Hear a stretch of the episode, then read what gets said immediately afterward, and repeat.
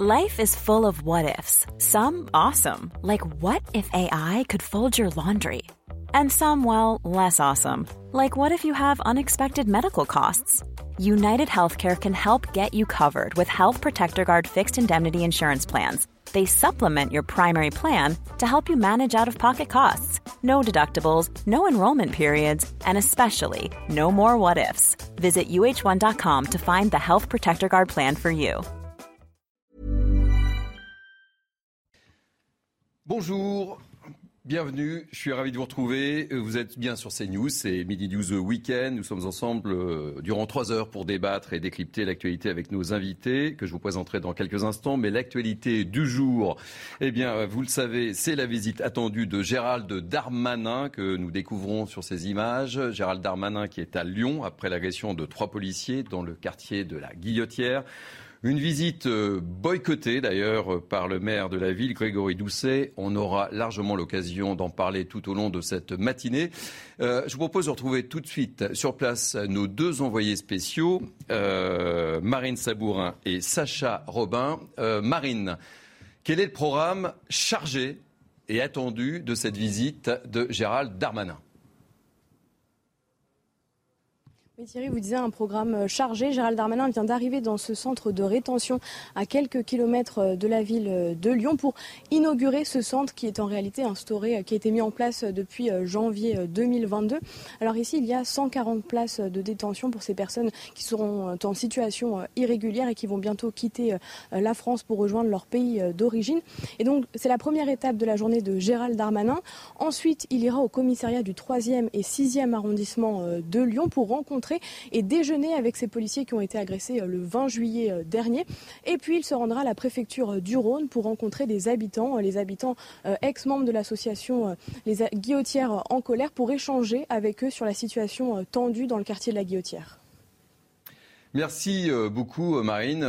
Cette visite à Lyon de Gérald Darmanin sera effectivement le fil rouge de cette matinée de ce Midi News Week-End. Tout de suite, je vous présente les premiers invités de ce Midi News Week-End. J'accueille avec beaucoup de plaisir Céline Pina, journaliste à Causeur. Soyez la bienvenue, chère Céline.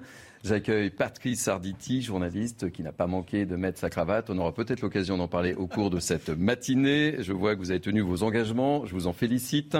Et Arthur de Watrigant, cofondateur de L'Incorrect. Alors que l'on voit sur ces images Gérald Darmanin qui a un programme plutôt chargé, comme nous l'annonçait Marine il y a quelques minutes.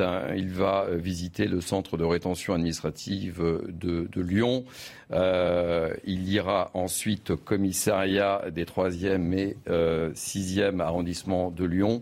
Et puis Marine nous l'a rappelé, moment important, il rencontrera évidemment les 3 policiers blessés lors d'une opération de police dans le quartier de la Guillotière. C'était il y a une dizaine de jours. Et puis vers 12h30, il déjeunera avec les policiers de la brigade spécialisée de terrain et de la Guillotière. Et puis, il devrait se rendre, en tout état de cause, dans le quartier de la Guillotière à la rencontre des habitants. Une semaine après cette agression des policiers dans le quartier de la Guillotière dont on vous a beaucoup parlé, les équipes de CNews ont passé toute cette semaine d'ailleurs. Je vous propose de retrouver tout de suite le reportage de Mickaël Dos Santos qui va nous évoquer justement les enjeux et les attentes de cette visite de Gérald Darmanin aujourd'hui dans ce quartier de la Guillotière. La présence des policiers est la bienvenue, mais elle ne suffit plus. Lassés par l'insécurité, la saleté et les rixes, les habitants de la Guillotière en attendent plus, même si leurs espoirs sont minces. C'est un pansement qui vient cacher la blessure, mais après la blessure en elle-même n'est pas traitée, quoi. On sent que la tension monte. J'ai l'impression qu'il faut un accident très grave avant que ça change les choses et j'ai pas envie d'être impliquée dans cet accident très grave. La confiance des habitants vis-à-vis des élus diminue de jour en jour. Beaucoup sont ceux qui ne croient plus aux promesses du gouvernement ni à celles du maire de la ville. J'ai l'impression que tout ça, c'est anecdotique. Parce que ça ne résoudra jamais rien. Ouais. Ça améliorera vite fait sur 5 ans, sur 3 ans, sur 6 ans. Mais c'est anecdotique. J'ai jamais eu peur pour moi. Je suis pas, voilà. C'est pour lui en fait. Mais bien sûr. Il a 6 semaines. Je me dis, mais Dans quel monde je viens de le catapulter, ce bébé ?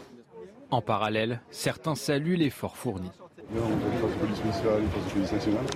Et voilà, les choses ne peuvent pas se faire du jour au lendemain. Restent enfin les plus optimistes. Alors je fais appel à tout individu, respectez la loi si vous ne pouvez pas partir, c'est tout. Habitants et commerçants pourront faire entendre leur voix auprès de Gérald Darmanin. Une rencontre est prévue à 14h à la préfecture du Rhône.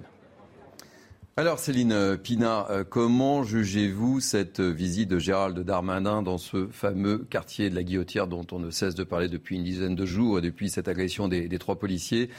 On l'a dit, hein, notre envoyé spécial Marine l'a souligné, c'est une visite attendue, c'est un quartier qui est devenu très chaud alors qu'il est situé très proche de la mairie, en plein centre-ville.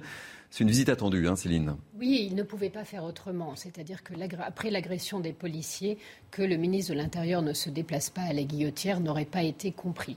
Donc cette visite est tout à fait logique. Ce qui est un peu plus gênant, c'est le boycottage de la visite par le maire. C'est-à-dire qu'à un moment donné, les habitants, ils ne veulent pas savoir quelles sont les relations personnelles, les appréciations diverses des uns et des autres. Ils attendent à ce que le pouvoir local et le pouvoir de l'État puissent agir ensemble.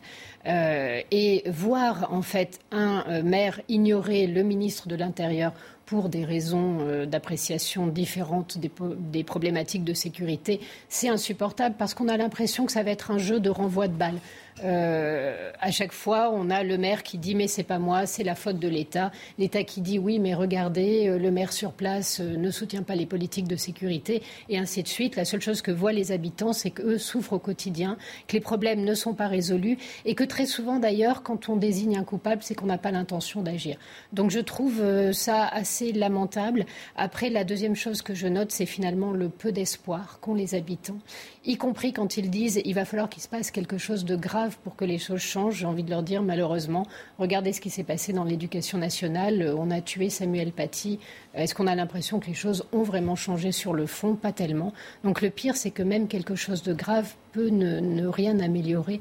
Donc on espère vraiment qu'au-delà des questions de communication, des choses pérennes seront mises en place à la Guillotière et qu'on va quand même gérer cette question des personnes en situation irrégulière, ces mineurs également en situation irrégulière, et qu'à un moment ou à un autre, ces questions-là seront abordées et traitées.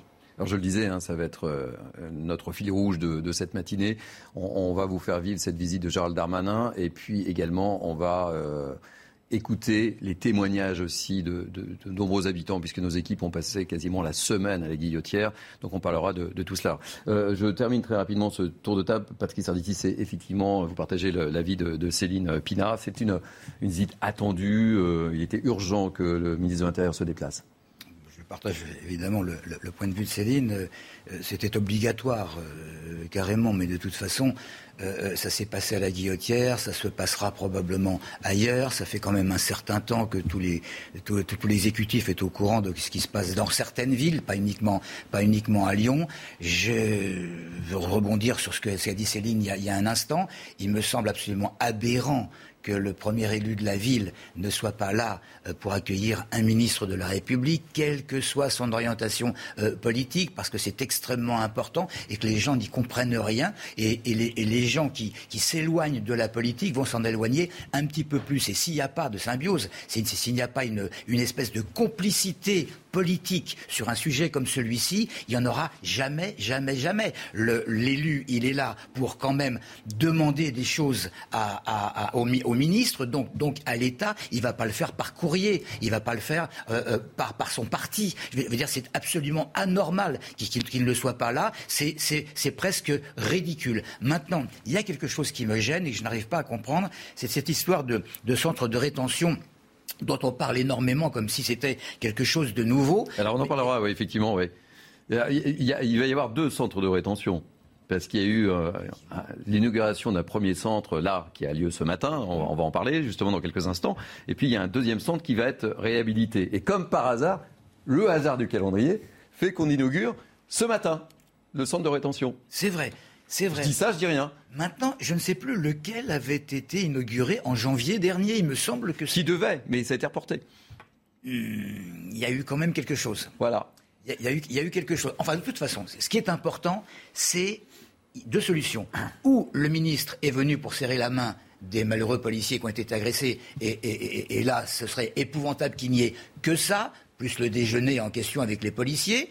Ce qui est important, c'est qu'il arrive avec des billes, avec quelque chose de concret, de véritablement concret, mais pas uniquement pour la ville de Lyon, pour toutes les villes qui sont exactement dans le même cas. Oui, parce qu'on parle de Nantes beaucoup, on parle de Marseille, on l'a évoqué au cours de ce plateau, de ces plateaux d'ailleurs, au cours de CNews. Il n'y a pas que Lyon, on polarise sur Lyon parce qu'évidemment, il y a eu cette agression des trois policiers qui nous a beaucoup monopolisés. Arthur de Watrigant, vous partagez évidemment l'avis de Céline Pina et de Patrice Arditi. On notera quand même que, hasard du calendrier ou pas, on ne va pas être mauvaise langue, mais le maire Grégory Doucet s'est déplacé hier dans le quartier. C'est pas un hasard du calendrier. Alors que il avait réagi uniquement par des tweets. Oui, bien sûr. Bah ça, les tweets, c'est bien. Ça on les fait vite et puis on oublie et puis ça met des petits coups de menton comme ça qui coûtent pas cher. Que le maire de Lyon ne vienne pas voir Gérald Darmanin, en fait, c'est rien d'étonnant. On est dans un vrai conflit d'idéologie politique. Comme avec Éric Piolle, comme avec une grande partie des maires Europe Écologie Les Verts, qui sont en fait dans une confrontation avec l'État, tout simplement parce qu'il y a une différence d'approche politique et évidemment idéologique. Et je ne pense pas que ça soit anodin que des personnes se baladent en Kalachnikov dans les rues de Grenoble et que Lyon soit aujourd'hui la ville la plus dangereuse d'après le classement de ville d'État. Je pense que c'est le résultat d'une philosophie politique, d'une idéologie. Rappelez-vous ce que disait Grégory Doucet à son arrivée à la ville de Lyon. Il disait que la sécurité n'était pas un problème, qu'il ne fallait pas de caméras de sécurité. L'année dernière, il y avait eu encore un déplacement à la Guillotière. Et ce qu'il disait le maire de Lyon, c'était que la Guillotière symbolisait l'accueil et l'hospitalité lyonnaise qui était fière de sa multiculturalité. Donc on est dans une vraie philosophie politique. Et je pense que c'est pas anodin si aujourd'hui ces villes-là sont des villes montrées du doigt, pas faussement, parce qu'il se passe des vrais sujets politiques. La nouveauté chez Gérald Darmanin, ce qui est intéressant, c'est que, vous savez, jusqu'à présent, le lien entre immigration et délinquance était systématiquement ignoré de l'État. Rappelez-vous le déplacement d'Emmanuel Macron à Marseille, il n'y a jamais de lien qui a été fait. Là, non seulement Gérald Darmanin le fait, mais donne des chiffres. Il a dit en arrivant à Lyon que 35% des actes de délinquance dans la métropole lyonnaise étaient commis par des personnes étrangères. Donc il avait fait ce lien avant, là il commence à avancer des chiffres. Il parle de centre de rétention. Il a posé un diagnostic qui jusqu'alors n'était pas posé. C'est peut-être la nouveauté. Après, on va voir si politiquement ça va suivre, parce que la com c'est bien. Maintenant, il faut des actes. Et on sait que Lyon, la Guillotière, la Duchère, on revient tous les 6 mois dessus. À chaque fois, les problèmes sont là et ne partent pas. Alors, je voulais rebondir sur ce que vous venez d'évoquer, à savoir qu'il y a une guerre entre Gérald Darmanin et Grégory Doucet. Et je ne sais pas si vous vous souvenez, mais ils se sont déjà piqué le nez. Notamment, c'était sur les menus végétariens dans les cantines à Lyon, où le ministre de l'Intérieur n'avait pas hésité à dire que ce choix était une idéologie scandaleuse, je pense que vous vous en souvenez. Et puis l'autre opposition, c'était sur la vidéosurveillance dans le fameux quartier de la Duchère. Donc ils sont habitués à cette petite guerre à fleuret moucheté, serais-je tenté de dire. Je vous propose de retrouver nos deux envoyés spéciaux, Marine Sabourin et Sacha Robin. Marine, merci d'être en direct avec nous. Vous l'avez vécu, nos équipes l'ont vécu. Il y a une vraie colère et un vrai ras-le-bol des habitants de ce quartier. Oui, tout à fait. Alors, à la fois, les habitants sont en colère contre Grégory Doucet, le maire de la ville, et contre Gérald Darmanin. Grégory Doucet, donc, s'est rendu dans le quartier de la Guillotière hier. Il a échangé avec plusieurs habitants qui étaient remontés parce qu'ils expliquaient, eh bien, qu'ils se sentaient abandonnés par la municipalité depuis plusieurs semaines. Une mère l'a interpellé en lui disant « Quel avenir pour mon enfant dans ce quartier ? J'ai peur pour lui ». Et donc, Grégory Doucet a tenté d'apaiser les tensions.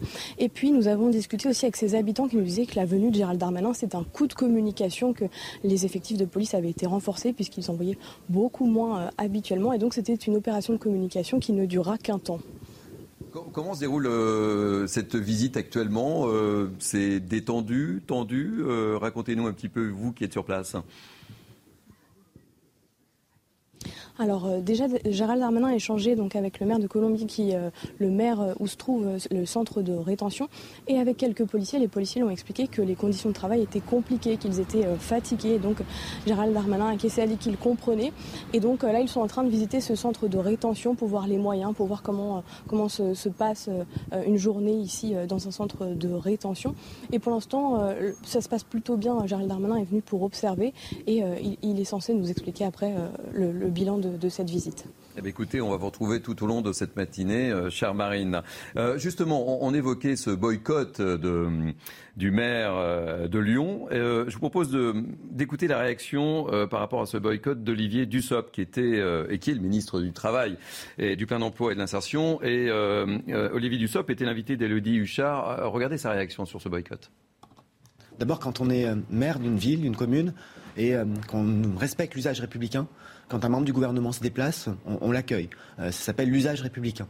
Puis par ailleurs, Gérald Darmanin est extrêmement investi sur ces questions de sécurité, dans un quartier que je connais bien, j'habite en Ardèche, à quelques dizaines de kilomètres, qui nécessite des moyens, et il va annoncer des moyens. Il va à Lyon pour annoncer des renforts, de forces de police. Ça, c'est très concret. Dans ma commune, à Annonay, le même ministre, Gérald Darmanin, a annoncé il y a quelques mois l'arrivée de 12 gendarmes supplémentaires. Je peux vous assurer que c'est concret. Et quand on est maire, qu'on est face à un ministre de l'Intérieur, quand on est élu local d'un territoire et qu'on est face à un ministre de l'Intérieur qui amène des moyens, c'est bien de travailler avec lui. Oui, Céline Pina, vous partagez un peu l'avis du ministre. Là, tout le monde est unanime autour de cette table. J'ai rien à redire à ce qu'il vient de dire. Et en plus, il y a une dimension, philosophique et symbolique. C'est-à-dire que derrière l'usage républicain, il y a aussi l'idée que lorsque vous êtes maire, vous n'êtes pas le baronnet d'un territoire sur lequel vous dites votre loi. Vous n'êtes pas là pour faire passer vos obsessions et votre regard. Vous êtes le représentant des habitants et le représentant de la France. Donc, vous en défendez la loi, la civilité et les règles. Et quand le premier magistrat de la commune est le premier à piétiner une forme d'ordre et de protocole républicain, on peut être inquiet sur la suite des événements parce que pour résoudre un problème comme ça, il va falloir que l'État et la ville fonctionnent ensemble. Tout à fait. Donc là, les premiers signes envoyés sont extrêmement néfastes. Ceci étant, ce qui est intéressant, c'est que vous savez, ils ont dissous une association qui s'appelait la Guillotière en colère. Et la Guillotière en colère expliquait à quel point cette association d'habitants avait été méprisée par la mairie. Ils n'avaient eu d'écoute qu'au niveau de la préfecture, donc qu'au niveau de l'État local. Et c'est l'État local qui a mis en place une brigade spécialisée, alors que Grégory Doucet refusait de les entendre et de les recevoir. Donc on peut dire que cette situation perdure et n'est sans doute pas pour rien dans l'état de la Guillotière. Alors Patrice Arditi, Marine Sabourin, notre envoyée spéciale, le disait, en fait les habitants sont en colère contre leur maire, mais également contre le ministre. Enfin que là, aujourd'hui, ils font tous les deux l'unanimité. Enfin, si on habitait là-bas, on se dirait ce qu'on veut, c'est régler le problème. Alors que ce soit du côté de l'État, que ce soit du côté de la municipalité, il faut régler le problème. Franchement, qu'est-ce qu'on en a à fiche d'une animosité entre un premier magistrat et d'une ville et puis d'un ministre. Ce qu'il faut, c'est faire avancer les choses. Là, ça va servir uniquement à retarder les actes qui vont peut-être être nominés par Gérald Darmanin tout à l'heure, parce qu'il serait invraisemblable qu'il arrive simplement pour dire je suis là et ne vous en faites pas. On vous a entendu. Je vous ai compris. C'est absolument impossible. Alors franchement, tout ce qu'on peut souhaiter, c'est que ces deux hommes qui ne peuvent pas se voir, et ils ont le droit de ne pas s'entendre dans la vie, eh bien, travaillent ensemble d'une manière ou d'une autre avec leurs équipes pour faire avancer les choses. On va retrouver tout de suite Marine Sabourin accompagnée de Sacha Robin. Racontez-nous un petit peu ce que fait actuellement, au moment où se parle, le ministre de l'Intérieur, chère Marine.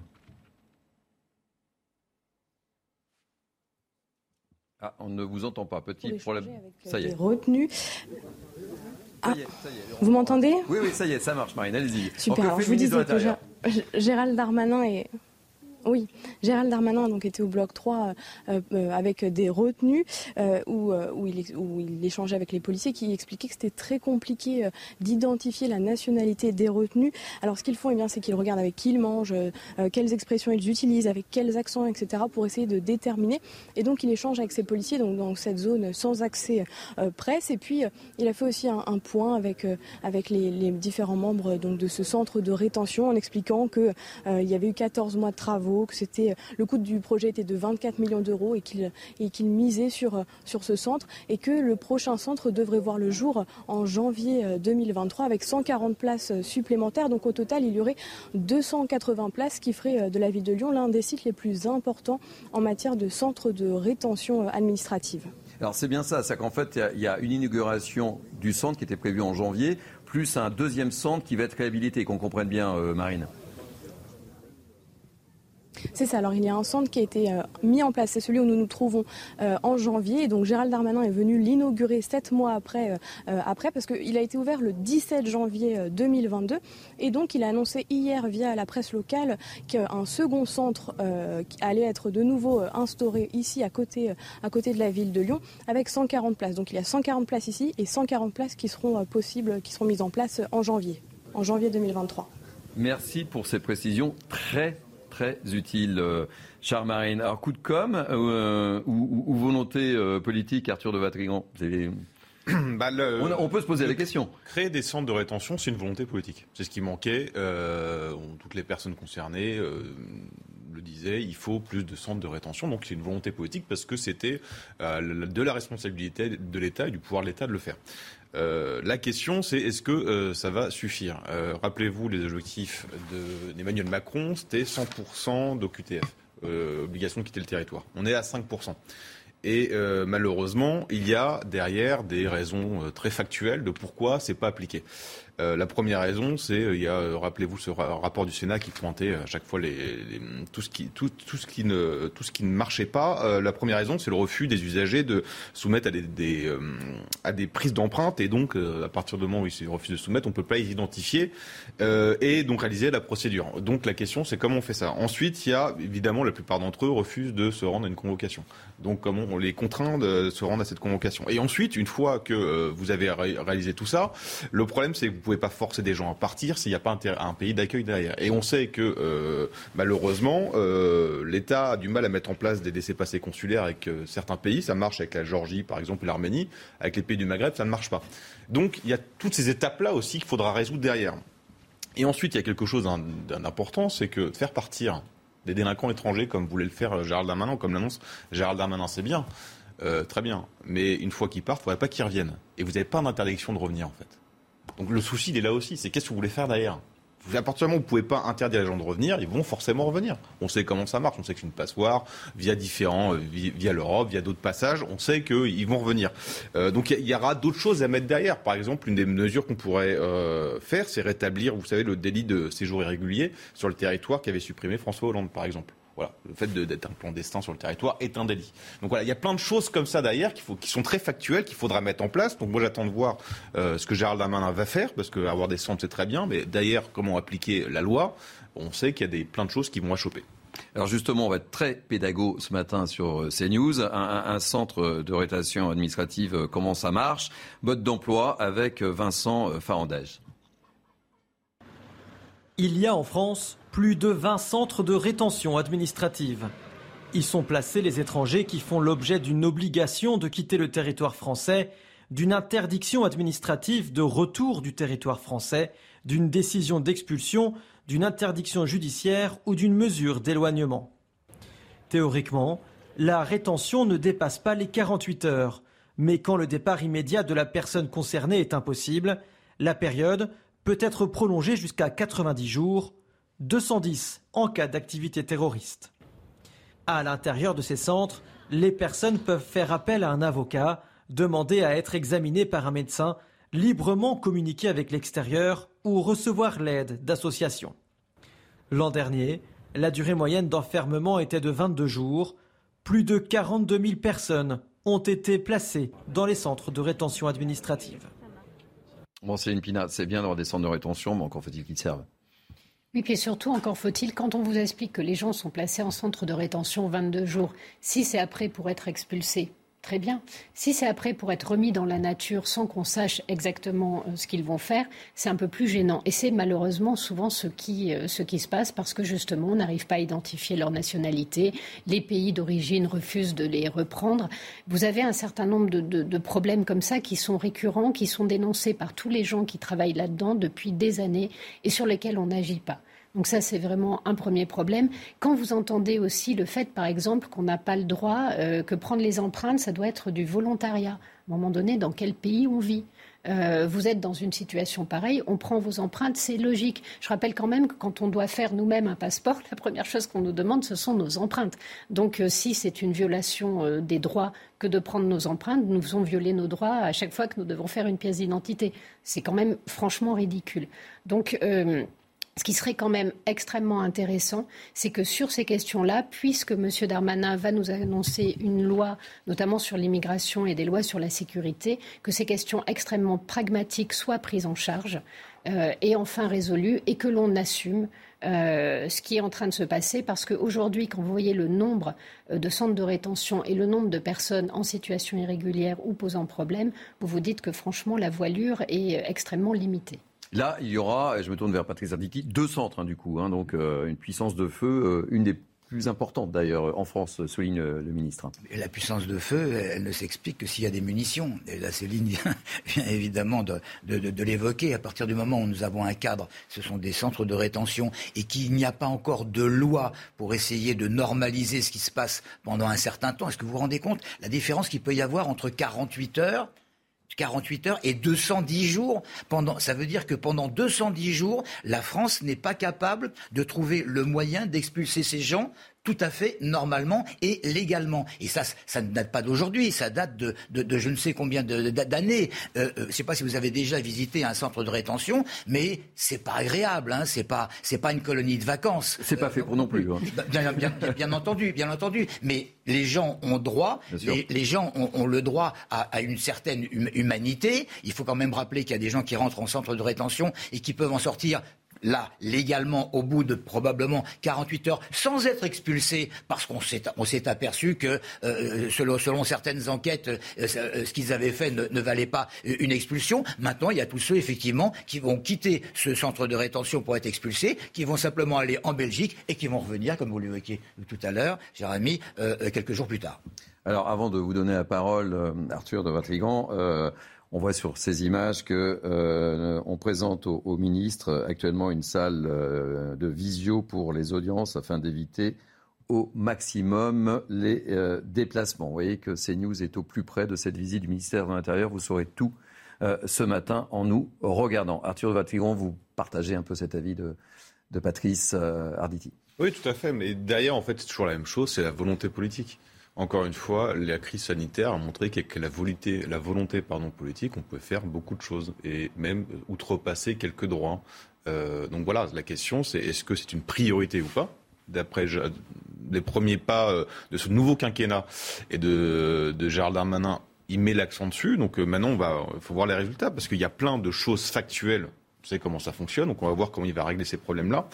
On sait qu'il y a un problème de justice en France avec un abroglio judiciaire. Et quand on a vu qu'il y avait des états généraux de la justice, qu'on a des réformes, on a eu deux réformes pendant le quinquennat Macron qui ne servent à rien, sachant que la plupart des peines ou des lois en tout cas ne sont pas appliquées. Il ne faudra pas rentrer dans un nouveau une espèce d'usine à gaz comme ça de justice. Commencez déjà à voir comment on peut simplifier ça, parce que vous savez très bien qu'à partir du moment où par exemple prenez le cas d'une peine d'interdiction de territoire qui est prononcée sur un délinquant, une fois que le délinquant a purgé sa peine, il va sortir de ce cadre-là pour entrer dans le cadre des droits des étrangers. Et donc là on repart sur un nouveau cycle. Donc voilà, l'empilement des différentes strates des différentes juridictions font que au final on n'arrive jamais à appliquer la loi telle qu'on voudrait le faire.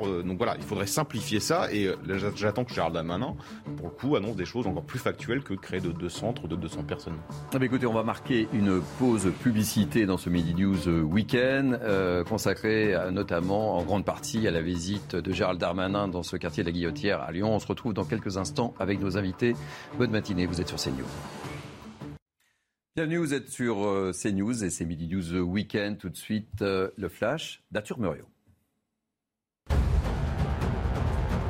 Alors qu'en France, environ 2000 cas de variole du singe ont été détectés. Les tests de dépistage seront remboursés à 100%. C'est ce qu'indique un arrêté au Journal officiel après une préconisation en ce sens de la Haute Autorité de Santé. Toutefois, l'autorité sanitaire le rappelle, le recours à ce type de test se limite aux cas suspects et aux cas possibles.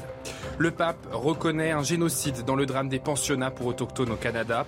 Il a fait cette déclaration au lendemain de son pèlerinage pénitentiel en Amérique du Nord. Durant 6 jours, le souverain pontife a sillonné le Canada pour présenter ses excuses aux Amérindiens canadiens. Entre la fin du 19e siècle et les années 90, quelques 150 000 Inuits avaient été enrôlés de force dans plus de 130 pensionnats, coupés de leur famille, de leur langue et de leur culture. Ne plus mettre de cravate pour faire des économies d'énergie, c'est ce que demande le Premier ministre espagnol Pedro Sanchez à ses citoyens. Le but, avoir moins chaud et donc baisser la puissance de la clim. Le gouvernement espagnol devrait adopter en début de semaine d'autres mesures urgentes pour faire face aux pénuries d'énergie que pourrait traverser l'Europe cet hiver. Et surtout en gardant la veste. Merci Arthur, on se retrouve dans 30 minutes. Midi News Week-End se poursuit, émission spéciale ce matin sur CNews consacrée à cette visite dans le quartier de la Guillotière de Gérald Darmanin. Et on se retrouve avec nos invités de la matinée, Céline Pina, Patrice Arditi et Arthur de Watrigant. Donc, page spéciale consacrée à cette visite de Gérald Darmanin. On l'a évoqué très rapidement tout à l'heure, c'est une visite boycottée. Par le maire de Lyon, Grégory Doucet, qui lui-même s'est déplacé hier, comme par hasard, dans le quartier de la Guillotière. Ceci explique peut-être cela, je ne sais pas. En tous les cas, écoutez-le, il semble assez conscient des problèmes de sécurité de sa ville. On n'est pas du tout sourd à ces interpellations. La preuve en est, c'est que voilà, juste derrière vous, ici, se trouvent 2 véhicules de la police municipale qui intervient quotidiennement, tous les matins ici sur cette place Gabriel-Péry. Et ça depuis des mois. On a conscience des phénomènes d'incivilité, de délinquance et de criminalité même qui prennent place sur ce territoire. C'est pour ça qu'on a une action résolue au niveau de la police municipale avec une présence quotidienne. Maintenant, la police municipale ne peut pas tout à elle seule. Donc on a aussi besoin d'une présence massive de la police nationale. Elle a déjà été renforcée. C'est d'ailleurs pour ça d'ailleurs que j'avais demandé au ministre de l'Intérieur il y a près de 2 ans maintenant que les effectifs de la police nationale soient augmentés sur la ville de Lyon. Puisque de l'avis de tous les experts, il y avait un déficit très important de la police nationale sur ce territoire. Et puis on a aussi besoin de renforcer les moyens de la justice, ça c'est très important. C'est vrai pour ce qui doit être fait sur ce territoire, c'est vrai pour l'ensemble du pays. On a besoin d'avoir une justice qui soit équipée pour répondre aux enjeux, pour répondre aux besoins des territoires. Céline Pina, vous êtes convaincue par les propos tenus par Grégory Doucet qui s'est déplacé hier juste avant la visite de Gérald Darmanin aujourd'hui dans cette ville. Il a conscience des problèmes. Vous pensez que ce message peut être perçu par les habitants qui subissent tous les tracas dont on ne cesse de parler ? Absolument pas. En fait, ce que je trouve très intéressant dans son discours, c'est qu'il se débrouille pour ne pas dire certains mots-clés. Il n'emploie jamais le mot « sécurité ». Il fait en sorte de noyer le poisson, c'est-à-dire quand il dit « il va falloir que la justice réponde à ces problèmes », très bien, de quelle manière, qu'est-ce qu'il veut dire exactement ? Est-ce qu'il veut parler d'ordonnances d'expulsion plus rapides et mieux exécutées ? Est-ce qu'il veut parler de plus de condamnations, donc de plus de sanctions ? On ne sait pas. En fait, il aligne des mots qu'il utilise pour se protéger lui-même. Et je trouve ça assez pénible, en fait, quand je vois des politiques agir comme cela. Et après, il faut rappeler que tout homme a une histoire. C'est-à-dire que ce n'est pas pour rien si Grégory Doucet est contesté en matière de sécurité. Vous l'avez tout à fait rappelé, sa prise de ses positionnements lorsqu'il a pris la ville de Lyon étaient des positionnements extrêmement antisécuritaires. Son parti lui-même fait partie des partis qui ont qualifié également l'action de la police, qui ont parlé de racisme systémique en parlant de la police, qui ont expliqué, qui sont rentrés dans les logiques où on racontait que la police tuait, etc., etc. Il y a un passif.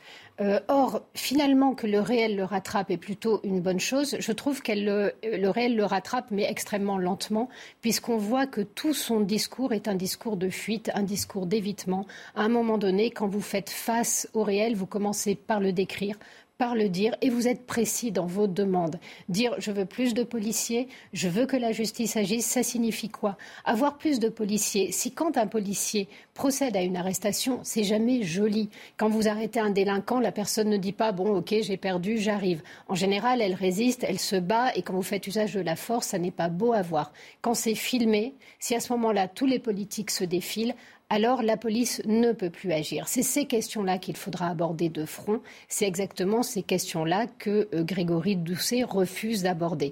Ensuite, quand il tient un discours sur la ville de Lyon, il parle énormément, et c'est normal, après tout, la prévention, le fait de prendre en charge socialement les gens, ça fait partie du jeu politique. Mais aujourd'hui, on n'en est pas là. Aujourd'hui, c'est d'abord la sanction. Et ensuite, on sera crédible sur des actions d'accompagnement social. Là, ça n'est pas le cas. Ils refusent même d'employer le mot « sanction ». Moi, je reconnais que ce genre de discours où on noie le poisson plus qu'on ne dit ce qu'on va faire est insupportable. Surtout quand on sait que les habitants, eux, vivent au quotidien des choses que Grégory Doucet ne supporterait pas plus de 10 jours. Alors, Arthur de Watrigant, Patrice Arditi, je vous fais réagir juste après, mais je voulais qu'on retrouve Marine Sabourin qui est accompagnée de Sacha Robin et qui nous fait vivre cette visite. Quelle est la suite du programme Marine du ministre de l'Intérieur ? Un programme assez chargé, hein, on l'a dit dès le départ, dès le début de cette émission. Oui, tout à fait. Alors, la visite du centre devrait se terminer d'ici 11h et puis nous allons partir en direction du commissariat du 3 et 6e arrondissement de Lyon. Et puis Gérald Darmanin va déjeuner avec ces 3 policiers qui ont été agressés le 20 juillet dernier, donc il y a maintenant 10 jours. Et puis il terminera son déplacement à la préfecture du Rhône où il échangera avec les habitants du collectif Guillotière en colère pour parler des tensions dans le quartier de la Guillotière. Alors, ce qui est important, et vous venez de le dire, c'est qu'il ne se déplace pas dans le quartier. Il rencontre les habitants, mais il ne va pas dans le quartier, hein. Oui, tout à fait. Ce sont des membres de l'association Guillotière en colère qui échangeront avec lui à la préfecture du Rhône, mais pas de déplacement prévu dans le quartier de la Guillotière. Cette préfecture, elle se trouve à quelques centaines de mètres du quartier, mais il n'est pas prévu qu'il se rende à la Guillotière. Précision importante. Je voudrais aussi préciser que le ministre de l'Intérieur a annoncé un certain nombre de mesures chez nos confrères du Progrès et on l'évoquait tout à l'heure, à savoir un renforcement des forces de police à Lyon. Près de 570 policiers en plus. Je ne sais pas si on voit les images du Progrès, mais voilà. On les découvre au moment où je vous parle. On a créé une brigade spécialisée rien que pour le quartier, composée de 31 policiers qui ont procédé depuis le 1er janvier à 704 interpellations. C'est un record. Ils rétablissent l'ordre républicain, même s'il y a encore beaucoup à faire. Il y a beaucoup à faire, Patrice Arditi. Hein. Évidemment qu'il y a beaucoup à faire. Il est tout à fait normal. Pardon, que le maire, juste avant la visite ministérielle, vienne montrer aux habitants que finalement il se soucie de leur sécurité, même s'il n'a pas prononcé le mot. Maintenant, il y a effectivement un différend entre ce maire et Gérald Darmanin lorsqu'il dit « j'ai demandé il y a 2 ans au ministre d'envoyer plus de policiers ». Certes, c'est vrai, mais il y a 2 ans aussi, il était arrivé en disant « les caméras, ça ne sert plus à rien, il vaut mieux, je caricature, planter des arbres ». Le maire, je crois qu'il est rattrapé par la réalité. Et c'est ça qui est un petit peu embêtant. Puisque même l'un de ses adjoints, il y a 2 ou 3 jours, disait devant les caméras que finalement, ça s'arrangeait à la Guillotière. Oui, bon, là, voilà. Bon, donc, ils sont rattrapés par la réalité et ils vont être obligés d'apaiser, de calmer leur idéologie profonde qui les a fait, il ne faut pas le nier, élire, mais qui risque de leur porter préjudice lors de prochaines élections. Arthur de Watrigant, vous avez été convaincu par les propos, et on va écouter juste après vous une nouvelle réaction du maire de Lyon. Mais est-ce que vous avez été convaincu par son premier discours à la rencontre des habitants ? C'est un discours d'un enfant de 5 ans, quoi. C'est vide, sans argument. Il va être content. Mais encore, un enfant de 5 ans ferait mieux, parce que je pense que le Doucet et les autres maires Europe Écologie Les Verts se tamponnent complètement de la réalité. Vous parlez de piétinage tout à l'heure. Je pense que l'Europe Écologie des Verts, c'est la patrouille des éléphants dans le livre de la Jungle. Ils piétinent tout et ils se tamponnent de ça. Ils piétinent la réalité allègrement parce que leur principe, quand vous les écoutez pendant les élections et post-élections, c'est la reconstruction, c'est des nouveaux projets. Ils ne sont pas là pour préserver, ils ne sont pas là pour sauvegarder. Ils sont plus intéressés par les pistes cyclables non genrées que par la sécurité de leurs habitants. Ils se foutent de ça allègrement. Donc là, ils sont obligés d'en parler parce qu'il y a un déplacement de ministre. Et ils en parlent en plus en se mettant volontairement en confrontation avec lui. Mais ce n'est pas quelque chose qui les touche. Ils se foutent de ça. Ils ont une idéologie qui est complètement progressiste.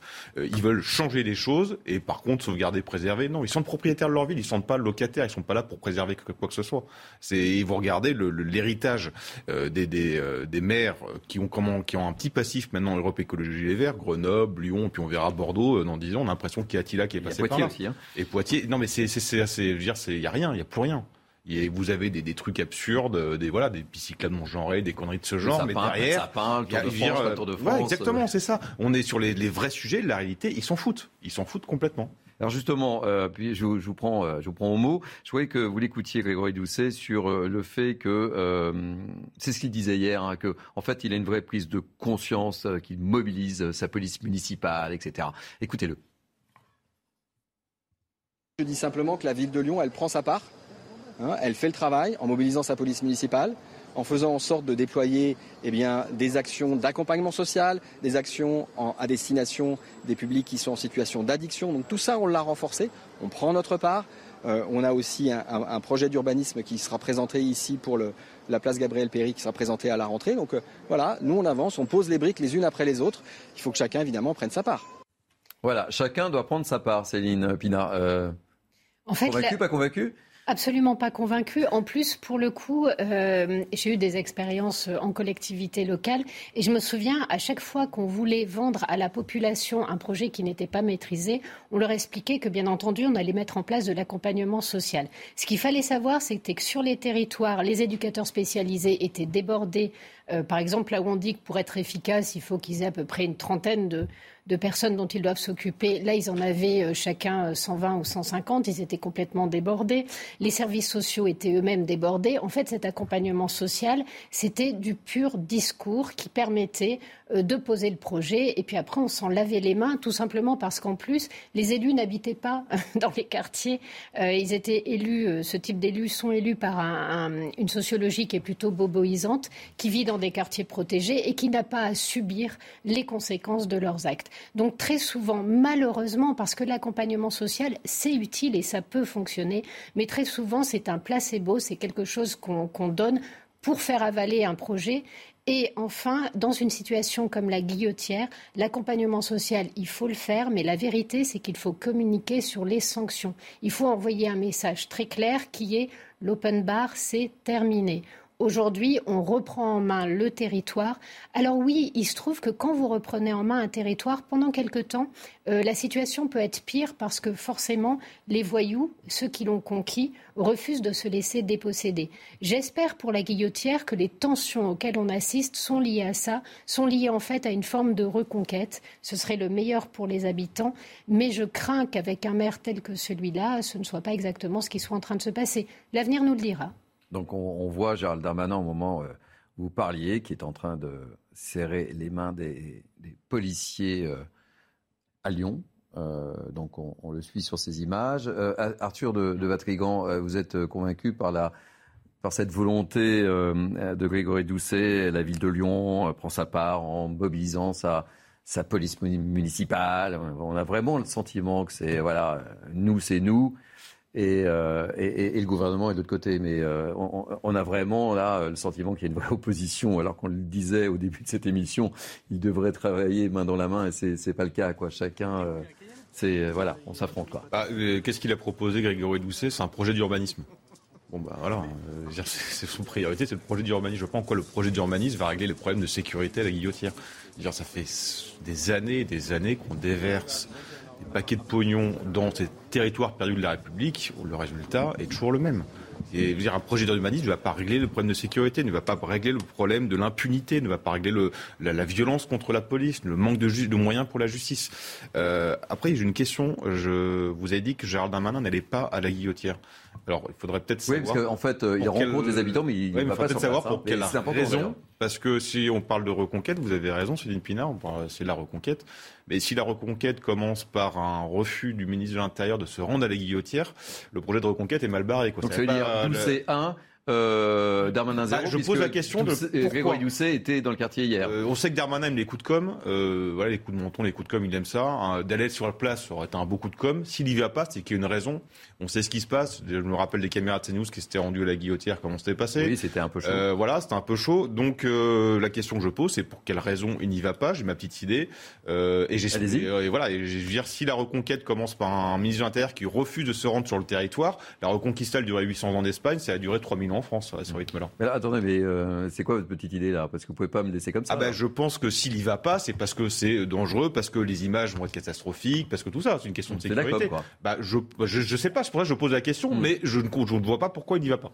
Oui, donc il n'y va pas, selon vous, parce que effectivement le quartier est sous haute tension et que il ne prend pas le risque. Je pose la question. C'est étonnant qu'il n'y aille pas. Je crois savoir que des antifas ont un petit peu menacé la visite ministérielle.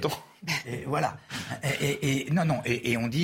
On dit que s'ils s'y rendaient, ce serait électrique. Attention, vous savez très très bien que ce que craint en priorité un gouvernement, c'est une bavure.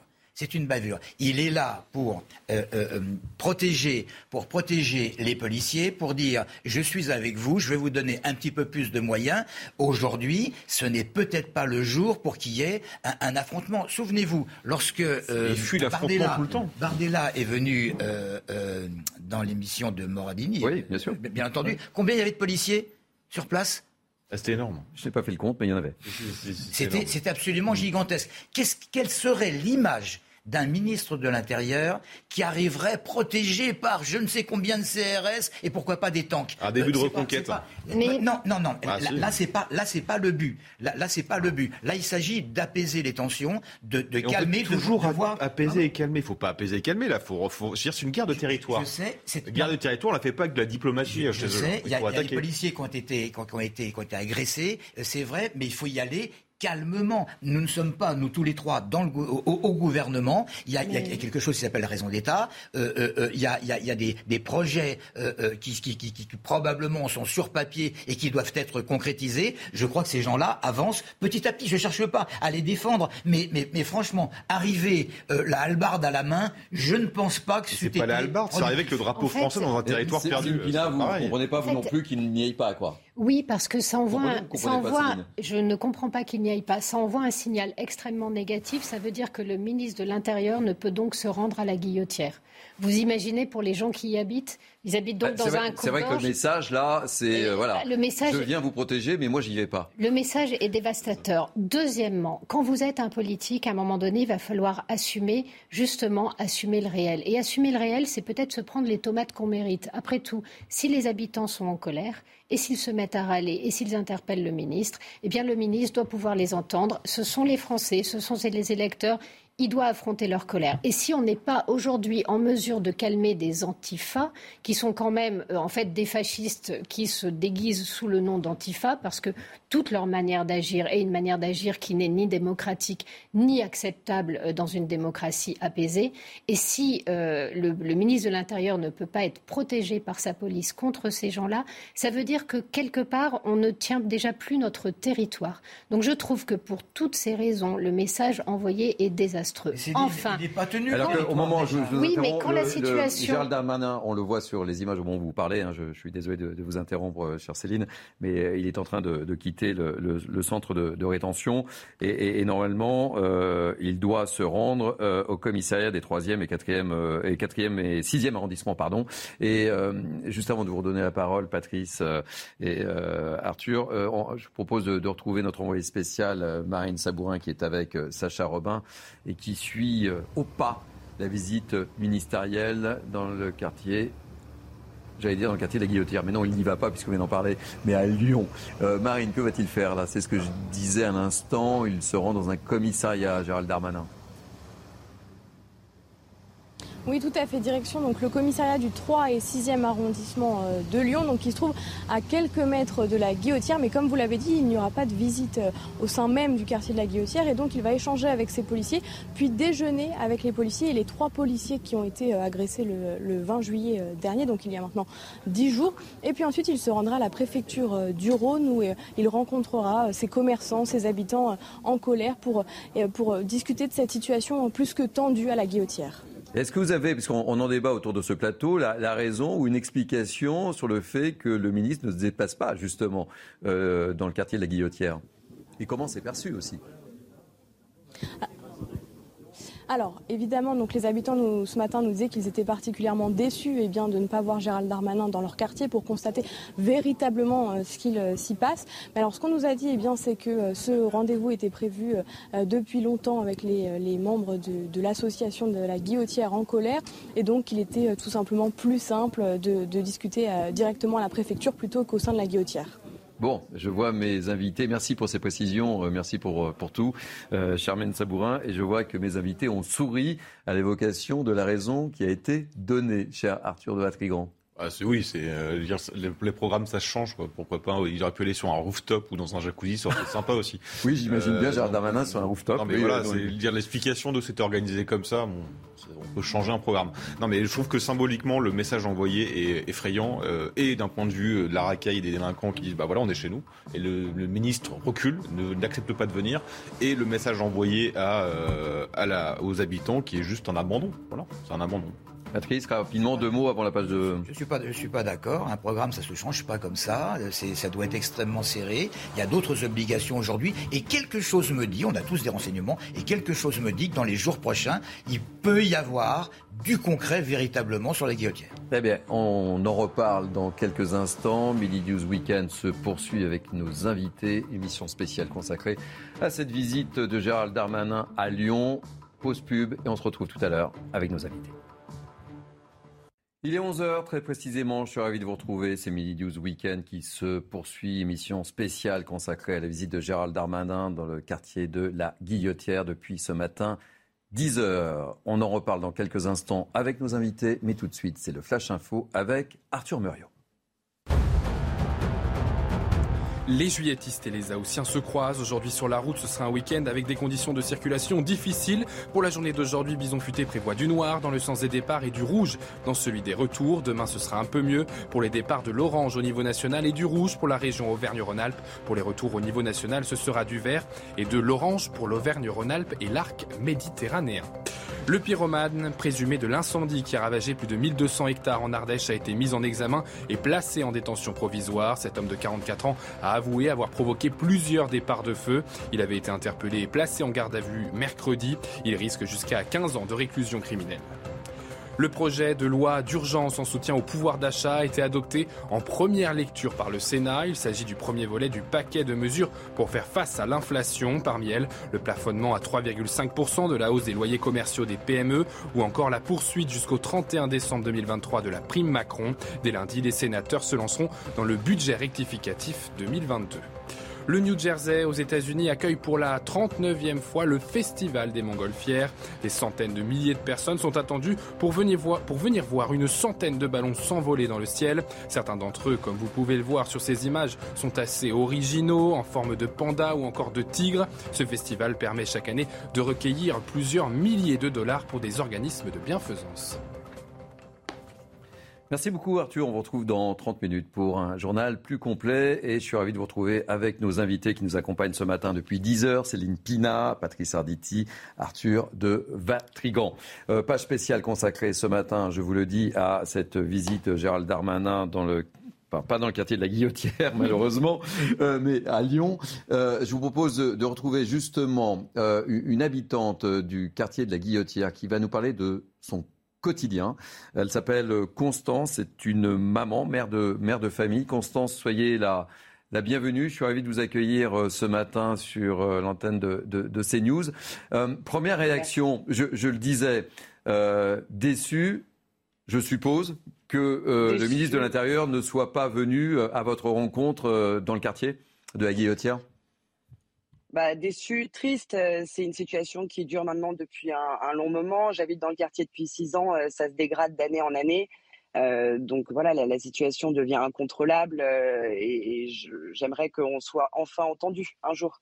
Alors comment vivez-vous le fait que donc Gérald Darmanin ne vient pas aujourd'hui? En revanche, votre maire est venu hier et... on a vraiment le sentiment, et on en parle depuis ce matin 10 heures autour de ce plateau, qu'il y a une vraie guerre entre le maire et le ministre de l'Intérieur. Alors que vous, votre souhait, je suppose, c'est qu'il y ait une vraie harmonie pour éviter tous les soucis auxquels vous êtes confrontés. Qu'il y ait une harmonie, oui, bien évidemment. Et au-delà d'une harmonie, il faut qu'ensemble, ils construisent une solution, non pas sur la forme en déployant des forces de police, mais sur le fond, pour réasseoir l'autorité policière dans cette ville où finalement on a l'impression que tout le monde vit un petit peu ce qu'il veut en ayant peur de rien. Il y a un vrai travail collaboratif à faire ensemble. Expliquez-nous, c'est quoi votre quotidien? Quelles sont vos craintes en tant que mère de famille? C'est quoi votre quotidien au sein de ce quartier? Et depuis quand ça a changé? Alors ça fait longtemps que le quartier est dans cette situation-là et ça s'est dégradé après le Covid, je trouve. Et mon quotidien, c'est qu'aujourd'hui, je ne peux pas emmener mes enfants faire un tour de manège un dimanche après-midi en passant par cette place Gabriel Péry de la Guillotière parce qu'on tombe sur des rixes de quartier en plein milieu de l'après-midi, donc on est obligé de faire le tour du pâté de maison. Quand je vais faire mes courses, on me suit. Je regarde toujours derrière moi en fermant la porte de chez moi. C'est pas sain et serein comme vie. Et pourtant, vous êtes on ne cesse de le répéter, c'est le quartier de la Guillotière, c'est quasiment le centre-ville de Lyon. Mais bien sûr, on est en plein centre-ville de Lyon.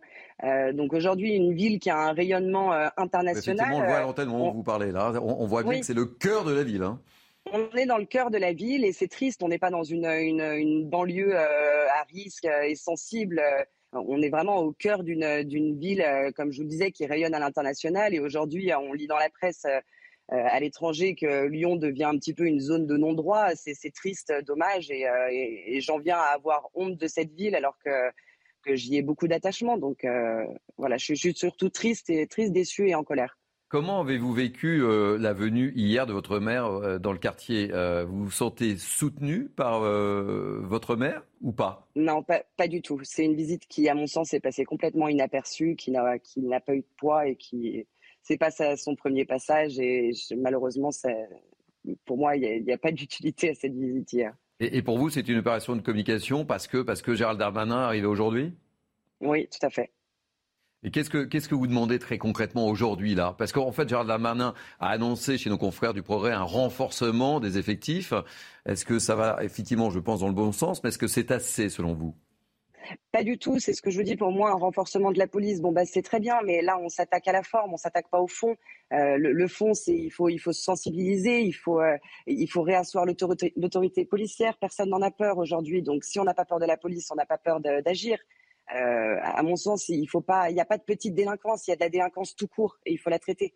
Alors, on a eu nos équipes tout au long de cette semaine dans votre quartier et qui nous ont ramené beaucoup de témoignages. Il y avait un restaurateur qui témoignait justement de son désarroi en disant oui, c'est simple, il y a la police à droite un jour, les trafiquants à gauche, le lendemain la police est à gauche et les trafiquants sont à droite, c'est ça ? C'est exactement ça. Il ne se passe rien. On les regarde trafiquer, on regarde ces marchés où ils vendent les affaires qu'ils ont volées la veille. On regarde, on est là, on regarde, on attend. Et je ne comprends pas ce qu'on attend. Constance, merci d'avoir accepté de témoigner et de surcroît à visage découvert, parce qu'on sait que c'est difficile et c'est courageux en tous les cas. Merci mille fois de ce témoignage. Je vous en prie, merci. Et bon courage. Merci. Céline Pina, quand vous entendez Constance témoigner, mais c'est effectivement le Far West. On voit des gens totalement désabusés. Elle a peur pour ses enfants, elle a peur tout court, quoi. Et ce qui est extrêmement intéressant, c'est que les témoignages des habitants se recoupent. Et en fait, ce qu'ils expliquent, c'est une police qui est aussi habituée à ne pas voir certaines choses, à ne pas traiter certaines délinquances qui sont insupportables au quotidien, pas parce qu'elle n'a pas envie de le faire, pas parce qu'elle n'est pas mobilisée. Mais regardez ce qui s'est passé sur l'agression des 2 ou 3 policiers. D'abord, il y a le fait qu'il y a une logique de meute qui se met en branle, alors que la personne qui va appeler à l'aide, le délinquant qui appelle à l'aide et qui se fait aider, c'est pas un chef de bande. On n'est pas en face d'un gang organisé qui se porte au secours d'un de ses membres. C'est comme un réflexe territorial qui se met en œuvre. En face, qu'est-ce qui se passe? Quand on a arrêté la personne qui a commis ces actes, on s'est rendu compte qu'elle avait plus de 18 inscriptions à son casier. Ça sert à quoi? Si vous arrivez dans un quartier, que vous arrêtez un certain nombre de personnes, qu'un jour ou 2 jours après, ils sont à nouveau là à vous narguer, la 15e fois, vous arrêtez de les arrêter. Vous les faites un petit peu déguerpir, ils reviennent 2 heures après. Donc la question, c'est comment est-ce qu'on règle les situations, comment est-ce que les sanctions sont appliquées. Donc on a 2 soucis. On a la réponse pénale qui n'est pas à la hauteur et on a la question de l'expulsion des étrangers en situation irrégulière qui n'est pas à la hauteur. Donc pour la question des immigrés, on peut peut-être fermer les robinets d'entrée, ça peut à terme avoir une action. Pour la question de la réponse pénale, il faut quand même arrêter de fuir maintenant. Les exemples s'accumulent. Le découragement de la police est de plus en plus immense. Un exemple comme la Guillotière montre exactement que tant que vous n'enlevez pas ces points d'abcès, qu'est-ce que ça veut dire? Ces voyous se sentent en totale impunité, commencent et recommencent, et que font les habitants? Eh bien, ils ont des stratégies d'évitement. Mais vous vous rendez compte, quand cette dame nous dit « quand je ferme la porte de chez moi, je regarde toujours derrière moi », c'est affreux. Ça veut dire que vous n'avez plus de sentiment de sécurité et vous allez élever des enfants dans une ambiance pareille? Ce que je note, Arthur de Watrigant et Patrice Arditi, c'est que, on l'évoquait tout à l'heure, coup de com' ou pas du ministre, ce qu'on constate, c'est que Constance, en fait, renvoie et le maire, Grégory Doucet, et le ministre à leurs chères études, ça sert à rien. Pas convaincu, les annonces, ça convainc pas non plus. Enfin voilà, pour le moment, on le vit en direct là. Et cette parole, on peut pas, voilà, on ne peut pas l'éviter. La Guillotière, ça revient tous les ans. Si vous regardez, on en reparle tous les ans, tous les 6 mois. Donc évidemment, au bout d'un moment, ils sont désabusés, ils n'ont plus confiance parce qu'on promet des choses qui n'arrivent jamais. Là, cette dame décrit, ce qui est assez effrayant, on parle souvent de zone de non-droit. Mais la zone de non-droit, c'est pas une zone où il n'y a pas de droit. En fait, c'est la zone où il y a un autre droit, une autre souveraineté. Et donc là, ce qui se passe quand vous avez une autre souveraineté, c'est que la police ou toute autre autorité, que ce soit un pompier, que ce soit un policier, tout ce qui a un uniforme est vu comme une bande rivale ou comme une invasion de territoire. Et donc forcément, l'affrontement est violent. Et donc si vous voulez vraiment récupérer ces zones de non-droit ou d'autres droits, c'est récupérer cette souveraineté, parce que la Guillotière est dans le cœur de Lyon, Lyon fait partie de l'âme française, donc c'est fondamental de récupérer ça. On est à 1,8 km de la mairie. Ah non, mais c'est l'autre côté du pont, vous êtes place Bellecour, vous allez de l'autre côté du pont, il y a les Guillotières, donc c'est pas compliqué. C'est à l'intérieur de Lyon. Donc si vous voulez récupérer cette souveraineté, il va falloir assumer l'affrontement. Vous ne pouvez pas esquiver l'affrontement. Vous êtes dans une guerre de territoire. La guerre de territoire, c'est vous avez une minorité qui a le pouvoir, vous avez l'autre pouvoir, c'est l'État. À partir du moment où l'État se soumet à l'autorité de la voyoucratie, forcément, la population locale va se soumettre à l'autorité qui régente son territoire. Donc le seul moyen, c'est d'assumer l'affrontement. Et l'affrontement, on sait qu'il va y avoir des bavures, on sait que ça va être violent, mais vous n'avez pas le choix. Et le problème, c'est que ces gens-là, ces racailles-là, jouent dessus. Des partis politiques comme Europe Écologie Les Verts jouent dessus, et une partie de la presse joue dessus. Donc il va falloir un jour que l'État et le ministre de l'Intérieur aient le courage d'assumer cela. Très, très rapidement, Patrice Arditi, et on terminera sur ce sujet, votre réaction. Moi, j'ai particulièrement aimé ce témoignage parce qu'il n'était pas larmoyant. Non, il était calme, posé. On a entendu honte, tristesse, déception, agacement, peur et espoir. Et le mot espoir, il est extrêmement important parce que c'est ce qu'attendent tous les habitants, toute la population de Lyon, c'est que enfin ils puissent vivre en paix. C'est pas demain la veille, et évidemment. Et là, je vous rejoins totalement. Il va probablement falloir actionner des choses pas très sympathiques, c'est-à-dire qu'il faut s'attendre quand même à ce que la police intervienne, enfin les pouvoirs publics interviennent d'une manière dure, contrairement à ce que souhaiterait la municipalité. Allez, on ne referme pas le chapitre puisque nous avons notre équipe qui suit Gérald Darmanin en visite à Lyon, mais je vous propose de poursuivre avec un autre sujet sur lequel je vous attends et qui, j'en suis persuadé, va vous faire réagir. C'est cette nouvelle affaire du Burkini à Grenoble, ville verte aussi, hein. Par hasard. Voilà, donc je vous rappelle les faits. Et je le rappelle également à nos téléspectateurs. 1 mois après l'arrêt du Conseil d'État qui interdit le burkini dans les piscines de la ville, car il porte atteinte à la neutralité du service public, jeudi, coup de théâtre. À la suite d'un appel du syndicat des femmes musulmanes, une dizaine de femmes en burkini intégral se sont présentées dans une piscine de la ville et visiblement, je serais tenté de dire, avec la bénédiction du maire Éric Piolle, que l'on écoute. Et juste après, nous serons avec Alain Carignon en direct, l'ancien maire de Grenoble, comme vous le savez. On écoute Éric Piolle. Ça ne devrait pas être un sujet, puisque notre loi est claire. Vous pouvez exprimer vos convictions à la piscine, comme dans la rue, comme dans un gymnase. Et il faut garder ça en tête, parce que sinon...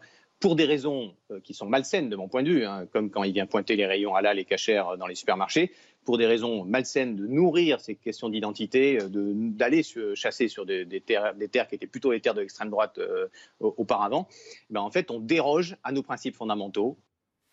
Voilà, nous sommes en direct avec Alain Carignon, conseiller municipal d'opposition à Grenoble et comme tout le monde sait, ancien maire de la ville. Merci d'être avec nous en direct, Alain Carignon. Ma première question est simple, basique. Vous réagissez comment à ce qui s'est passé jeudi dans votre ville ?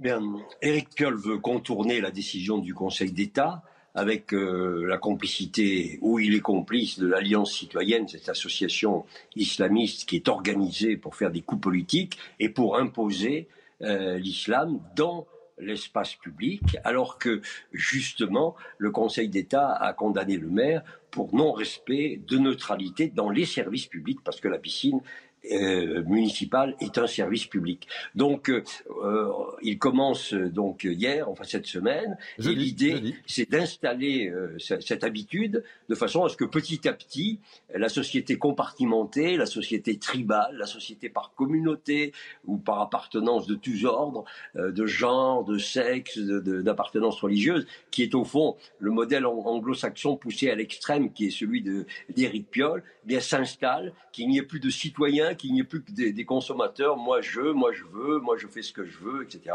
Il n'y a donc plus de collectif, il n'y a plus de nation, il n'y a plus de communauté, de sentiment d'appartenance à quelque chose qui nous rassemble. C'est ça l'idée de la déconstruction qu'Éric Piolle met en route avec ses mots, en se cachant un peu, parce que quand même il est sur le recul. On voit bien que il ressent bien que les Grenoblois n'acceptent pas cette dérive, et donc nous nous battons pour cela, et nous nous battons contre cette évolution, cette soumission, parce que c'est à la fois une soumission au plan philosophique et en même temps un électoralisme le plus abject qu'on puisse trouver qu'il met en œuvre. C'est la raison pour laquelle tous les républicains doivent combattre cette évolution.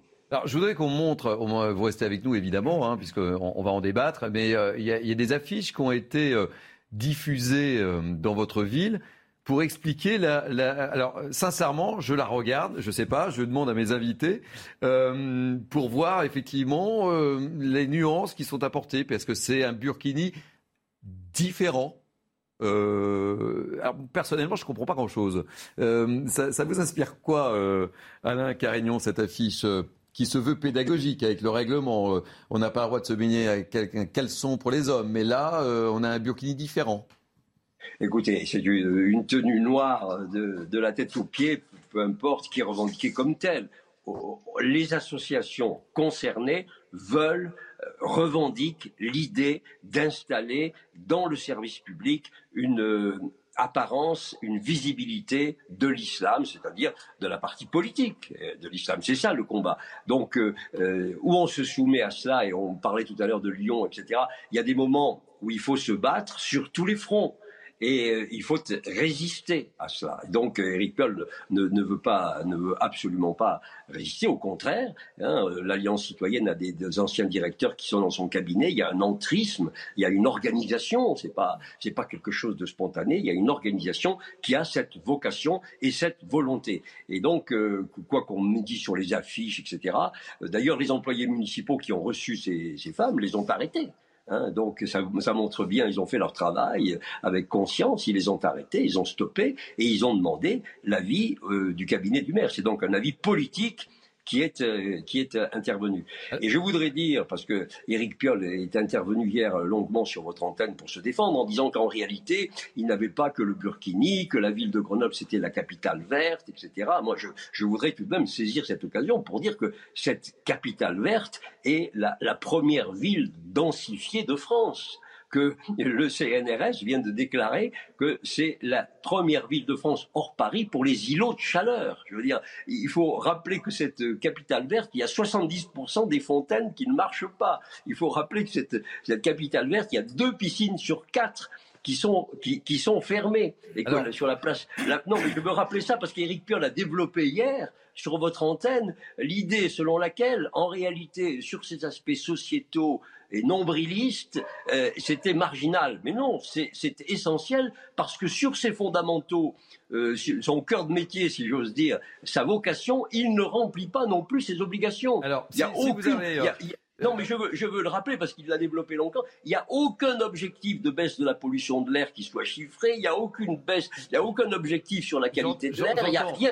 Non, mais je veux dire que... J'entends Alain Carignon, mais notre thématique, si vous le voulez bien... Il a développé ça en disant, je fais une parenthèse. Mais moi, je fais cette parenthèse pour dire que sur les sujets, non seulement il est dogmatique, mais il est incompétent en ce qui concerne la vocation de sa municipalité. Alors écoutez, puisque vous avez suivi CNews, et je vous en remercie, et je vous en félicite, je voudrais qu'on écoute Éric Piolle qui réagit sur votre réaction. Il n'a pas été tendre avec vous, on l'écoute, et ensuite... Ok. Je ne réponds pas à Alain Carignon, c'est le maire corrompu de Grenoble, on connaît l'histoire de l'eau et tout ce qui s'est passé à Grenoble, donc lui il vit sa vie, même si ça fait maintenant 20 ans qu'il est revenu en politique avec une succession d'échecs électoraux, mais ça c'est sa vie. Sur le fond, le Conseil d'État a rappelé que le burkini ne pouvait pas être interdit pour des raisons de laïcité. Donc ça, c'est la loi de 1905. Chacun peut exprimer ses convictions. Moi, je suis universaliste. Je respecte la loi de 1905, mais toute la loi de 1905 et que la loi de 1905. Voilà, le moins qu'on puisse dire, c'est que voilà, c'est la réponse du berger à la bergère. Et vous, vous demandez la suspension du maire de Grenoble, tout simplement. Oui, non, mais je voudrais d'abord dire que moi, je représente le premier groupe d'opposition de Grenoble. Nous représentons 25% des Grenoblois.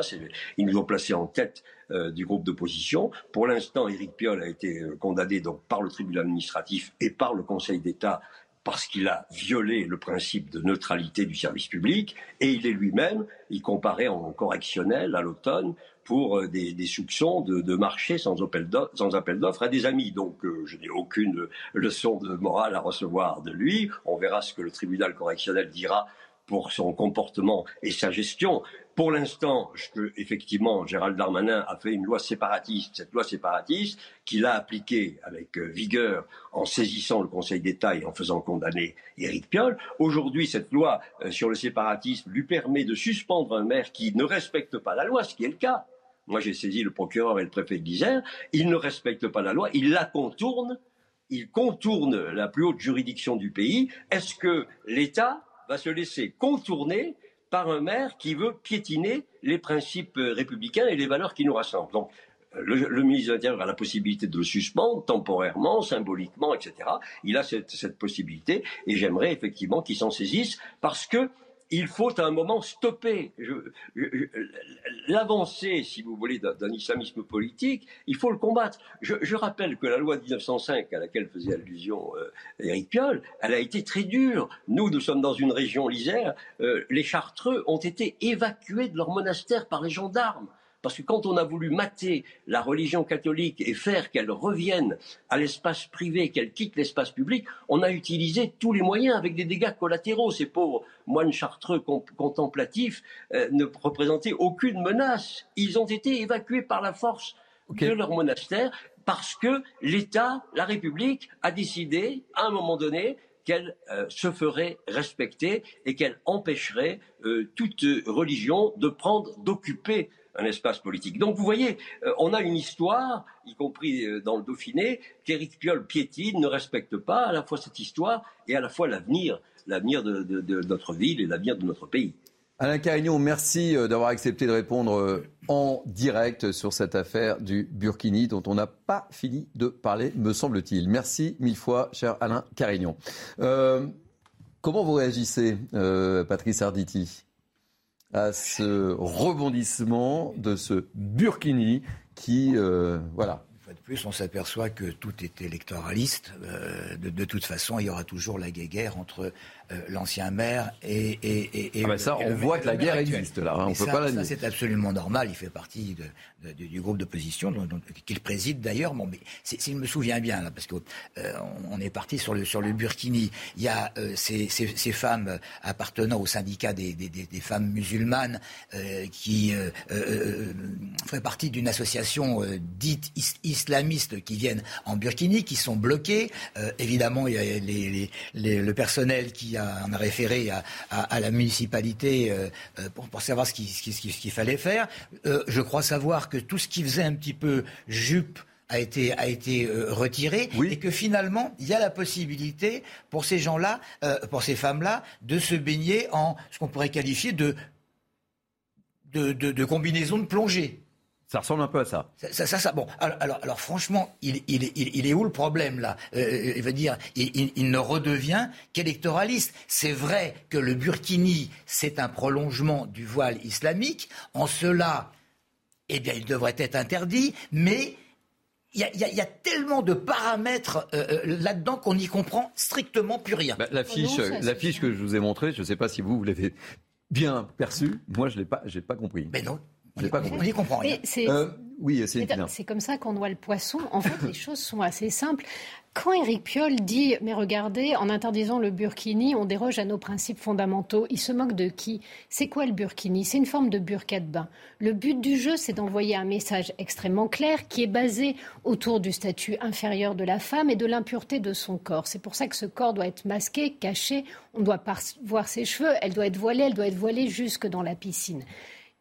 La rupture, elle est très profonde avec notre civilité. C'est le refus de l'égalité entre les hommes et les femmes. Vous imagineriez quelqu'un qui arriverait pour se baigner, à la limite avec un maillot de bain avec marqué « J'adore l'apartheid ». C'est exactement la même chose. L'apartheid, c'est refuser l'égalité à raison de la race. Là, on a des gens qui refusent l'égalité à raison du sexe, qui mettent en avant tous les marqueurs qui peuvent indiquer ce refus de l'égalité, qui le font dans le but de parquer leur propre population parce que l'appellation syndicat des femmes musulmanes pour Alliance citoyenne, c'est pas quelque chose qui est fait par hasard. Le but du jeu, c'est d'altérer la frontière entre islamistes et musulmans. Vous avez donc là des revendications d'islamistes qui se font passer pour la femme musulmane doit être voilée et porter le burkini. C'est pas vrai.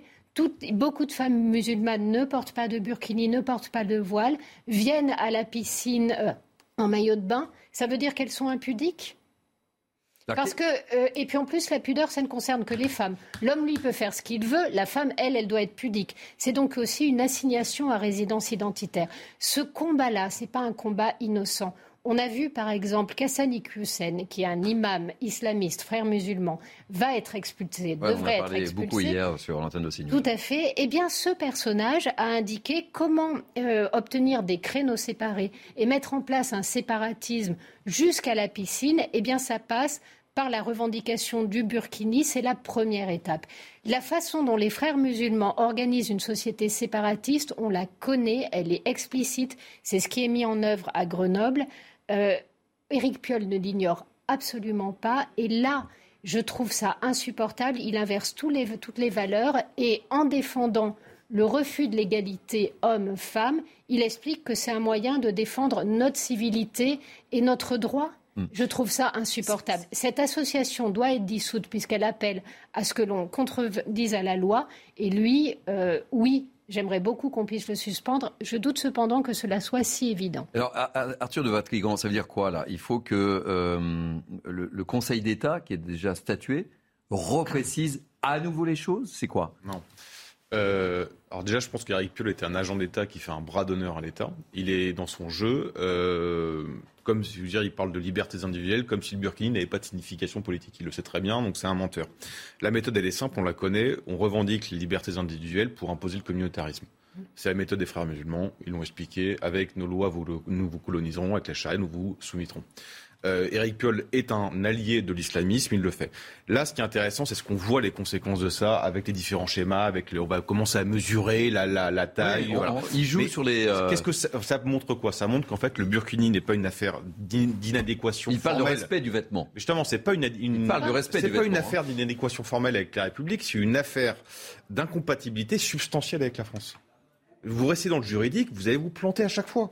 La question, c'est est-ce qu'il existe des mœurs et des principes ontologiques ? C'est ça la question. Et qu'au nom de ces principes et de ces mœurs, on peut interdire, faire la police du vêtement. Des libéraux nous expliquent qu'il ne faut pas faire la police du vêtement. Je veux dire, comme si une idéologie se baladait comme ça dans la rue si elle n'était pas incarnée. Évidemment que si. Le problème n'est pas juridique. Le problème, c'est les mœurs. Le problème n'est pas la République. Le problème, c'est la France. Je veux dire, et encore une fois, Éric Piolle le sait très bien, il parle de la laïcité. Mais la laïcité, c'était fait pour la religion catholique essentiellement. L'islam n'est pas qu'une religion, on le sait. C'est des lois et des dogmes qui dépassent beaucoup, qui vont beaucoup plus loin que ça. Il n'y a pas de séparation entre le temporel et le spirituel. Et quand il parle de laïcité, il oublie de rappeler que comment s'est réconcilié les antilaïques et les catholiques après la Seconde Guerre mondiale, après la Première Guerre mondiale, pardon, sur le fond de patriotisme. Là, le problème, c'est qu'on a un affrontement de civilisation, un affrontement de culture. On n'a pas de fond de patriotisme, il n'y a rien en commun. Donc le problème n'est pas juridique. Merci à Arthur de Watrigant. Ça va être la pause pub dans quelques instants. Je voulais vous remercier pour la richesse de nos débats. On n'a pas pu aborder tous les thèmes que nous avions prévus. Mais c'est vrai qu'on a passé beaucoup de temps et on va continuer dans la deuxième partie de Mini News Week-End à accompagner Gérald Darmanin dans sa visite à Lyon. Merci Céline Pina. Merci Patrice Arditi. Merci Arthur de Watrigant et merci Patrice Arditi d'avoir tenu cet engagement de porter la cravate. Je voulais qu'on l'évoque avec cette décision en Espagne où le Premier ministre a dit qu'il fallait ôter la cravate pour lutter contre la déperdition énergétique. Appelez-moi Patricio. Patricio, merci de votre participation. Midi News Week-end, ça se poursuit dans quelques instants avec un nouveau plateau d'invités. Il est quasiment 11h30 et vous êtes bien sûr CNews. Vous êtes bien sur CNews, c'est Midi News Week-end. On se retrouve pour la dernière heure et demie que nous allons passer ensemble. Tout de suite, le Flash Info avec Arthur Muriot. Et dans quelques instants, je vous présente nos nouveaux invités. En Ukraine, le bombardement d'une prison fait plus de 50 morts à Olenikva, dans une région séparatiste de l'est du pays. C'est un crime de guerre russe délibéré, selon le président ukrainien Volodymyr Zelensky. Moscou déclare de son côté que ce sont les forces ukrainiennes qui sont à l'origine de cette frappe sur cette prison renfermant les soldats ukrainiens. Une version démentie par Kiev. Pour eux, les Russes ont visé ce site pour pouvoir camoufler les tortures de prisonniers et les exécutions qui ont été perpétrées. Une dizaine de personnes sont mortes dans les inondations qui touchent actuellement le Kentucky aux États-Unis. Un drame causé par les pluies torrentielles ayant débuté mercredi. Le travail des sauveteurs est compliqué à cause des forts courants. Des rues se sont transformées en rivières. Face à la montée des eaux, certains habitants ont même été contraints de se réfugier sur le toit de leur maison. Direction Barcelone pour le défenseur international français Jules Koundé. Le FC Barcelone a officialisé l'accord passé avec le FC Séville pour le transfert du jeune joueur. La clause libératoire s'élève à 1 milliard d'euros. Après avoir signé un contrat de 5 ans, il devrait être présenté lundi aux fans barcelonais. Voilà, on se retrouve pour la dernière ligne droite de Mini News Week-End avec un nouveau plateau d'invités que je vous présente tout de suite. Jérôme Jiménez, porte-parole Île-de-France, UNSA Police, soyez le bienvenu. Jean Messiha, président de l'Institut Apollon, soyez le bienvenu juste avant vos vacances. Yves Jégo, ancien ministre, délégué général du groupe de santé AVEC, et Ludovic Toro, médecin et maire UDI de Coubron, en Seine-Saint-Denis. Messieurs, soyez les bienvenus. Je suis ravi de vous accueillir.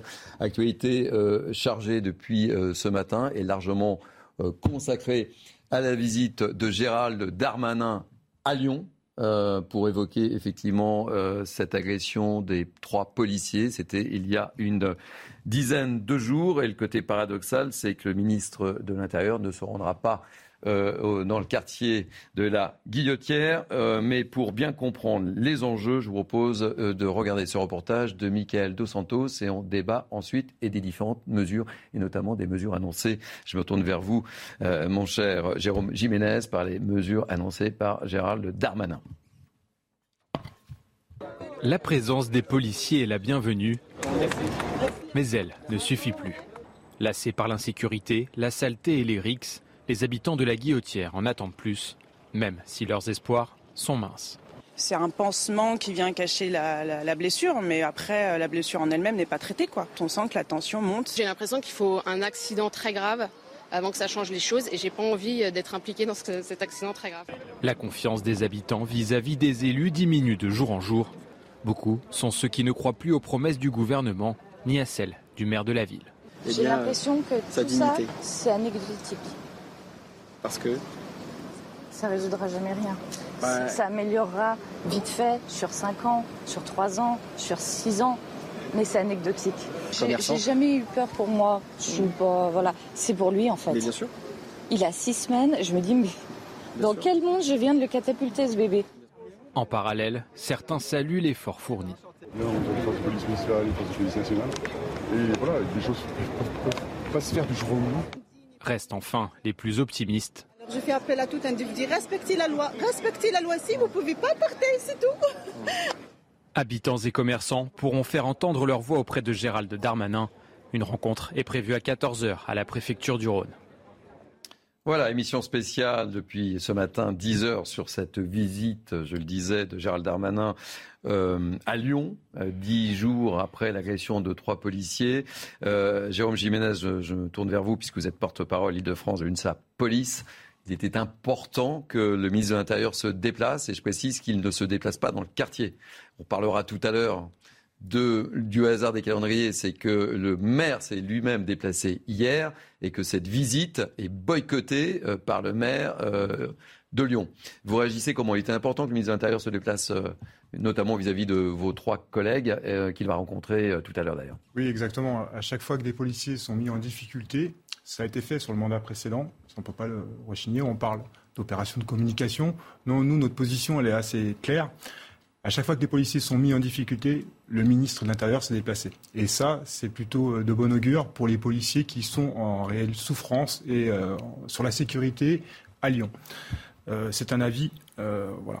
Ensuite, il a annoncé des mesures assez fortes. On parle de 570 policiers pour Lyon. Je sais déjà que le mois prochain, une quarantaine de jeunes policiers vont sortir d'école et vont être affectés à Lyon. Je pense à tous ces policiers de la division centre de Lyon qui travaillent réellement à flux tendu. Et pour travailler dans de bonnes conditions, avant tout, avant même de parler de religiférer, de trouver des solutions, il faut du personnel humain. Et ce n'est pas le cas sur Lyon. Il nous manque cruellement de personnes pour pouvoir assurer des missions de police générale, des missions prioritaires, de police secours tout simplement. Vous savez, le fameux appel 17, et on répond à ces missions générales. Même ça, on avait du mal à le gérer sur Lyon. Donc ça devrait être intéressant, et je vais finir là-dessus. Ces 570 policiers annoncés, c'est plutôt de bon augure. Maintenant, ce qui va être intéressant, c'est d'observer le déploiement et le cadencement de ces arrivées. C'est surtout ça qui va nous intéresser. Alors, on en parlera parce que j'avais en direct tout à l'heure une mère de famille qui habite dans ce quartier de la Guillotière. Elle partage pas tout à fait le même avis, vous comprenez pourquoi, mais je voulais qu'on fasse un tour de table rapide sur justement cette visite de Gérald Darmanin et puis je ne sais pas comment on peut qualifier le fait que le maire de Lyon ne daigne pas accueillir son ministre dans sa ville. Jean Messiha, il était important que Gérald Darmanin vienne 10 jours après les faits. Là. C'est toujours important qu'un ministre se déplace quand il y a des faits aussi graves qui se déroulent dans sa sphère de compétence, si je puis dire. Hein. Le maire de Lyon, lui, il attendait le ministre de la Jeunesse et des Sports et de la Convivialité après la prise à partie de 3 policiers. Il reçoit le ministre de l'Intérieur, ça parle autorité, donc évidemment il n'y a plus personne, puisque vous savez, les Verts en général, ce sont des petits hommes, d'abord parce que ils ne reconnaissent pas l'insécurité, l'ensauvagement évident qui frappe la France, et ils sont verts parce qu'ils sont sur la planète Mars. Ils ne veulent pas voir ils veulent pas voir le réel. Maintenant, si vous voulez, moi je regrette que Gérald Darmanin n'aille pas sur les lieux pour lesquels d'ailleurs la visite a été organisée, c'est-à-dire la Guillotière, hein, puisque c'est là que se sont passés les événements tragiques qui ont... Là, on nous a expliqué que c'était prévu de longue date, cette rencontre avec cette association des habitants, et que c'était difficile, qu'on ne changeait pas un planning. Mon œil. Non, mais attendez, vous savez, les présidents sous la 3e et la 4e République, les présidents de la République, on disait qu'ils inauguraient les chrysanthèmes. Et de fait, ils se déplaçaient beaucoup pour aller sur le terrain, un peu comme le font nos ministres. Il n'y a qu'un souci, c'est que là, quand on inaugure les chrysanthèmes, encore faut-il aller voir où sont les chrysanthèmes. Donc par rapport aux républiques parlementaires, même ça, nos ministres ne servent plus à rien parce qu'ils symboliquement... Il aurait fallu étaper à la Guillotière pour marquer le coup, parce que c'est là qu'il y a le creux des problèmes. Ça ne veut pas dire qu'il n'y a pas d'autres problèmes ailleurs, mais c'est quand même là que se sont déroulés les faits. Donc moi je pense que, je ne sais pas, c'est une espèce de petite désinvolture vis-à-vis de ces policiers qui ont été lâchement lynchés par des hordes de racailles. Et le message aussi, c'est que le ministre de l'Intérieur ne daigne pas aller dans ce quartier.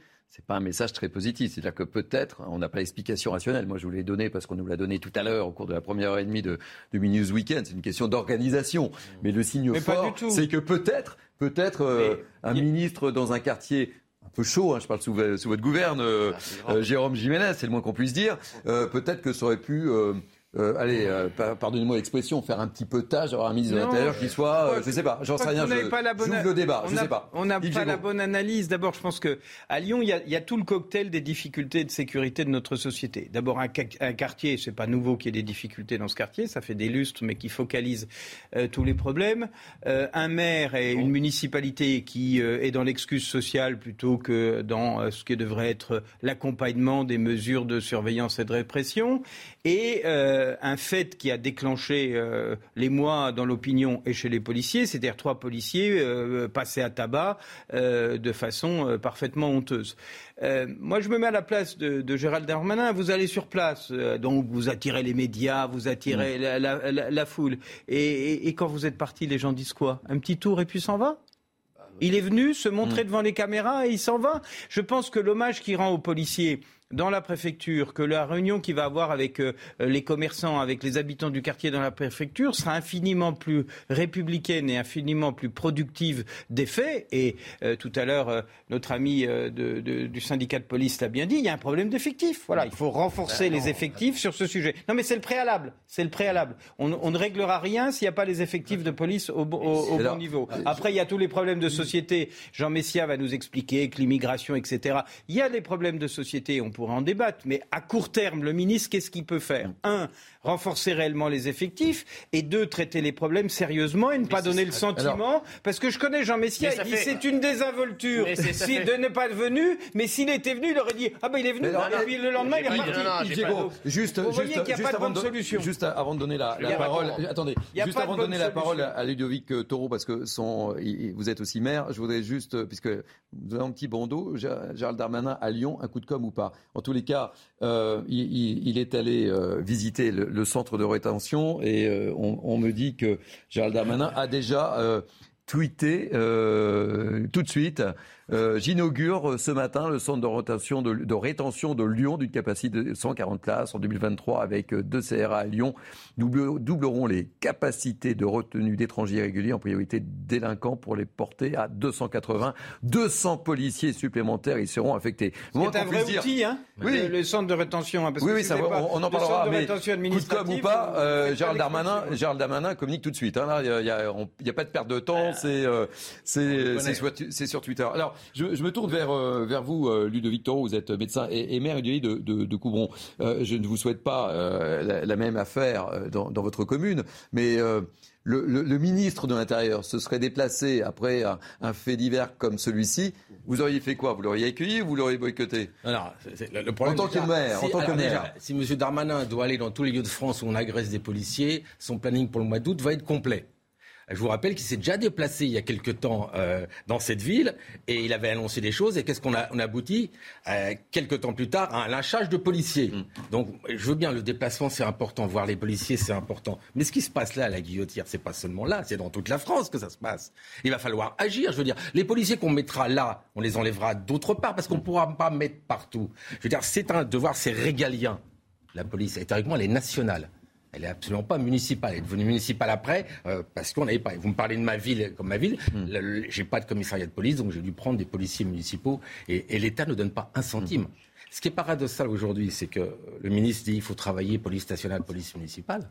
Mais quelque part, c'est nous, aujourd'hui les maires, qui gérons la police et on n'a pas un centime de plus. Est-ce que je l'aurais reçu ? Oui, c'était le sens de ma question en tant que maire. Oui, mais ça vous choque que le maire de Lyon ne daigne pas l'accueillir ou pas ? C'est du showbiz, ils n'arrêtent pas de s'invectiver les uns les autres. T'es bon à rien. Donc à un moment, moi, s'ils ne m'attaquent pas, je le reçois. Mais s'ils commencent à me dire que c'est à cause de moi qu'il y a de l'incohérence dans ma ville, bien sûr, je ne vais pas le recevoir. La responsabilité est de Darmanin. Maintenant que l'autre, on le connaît, les Verts, ils font ça partout. Ils disent que ça ne sert à rien la police et après ça sert. Voilà. Mais la problématique aujourd'hui, c'est que tous les deux se sont invectivés. Oui, donc à un moment, voilà, si vous me dites des gros mots, je ne vais plus venir vous voir, monsieur, qui que vous soyez. Ah oui, ça, j'ai pas envie de dire des gros mots. Non mais les gros mots, c'est, voilà, c'est la faute de l'un, c'est la faute de l'autre. Il y a quand même des vertus républicaines. Au milieu de tout ça, il y a quand même des habitants. On va entendre dans quelques instants.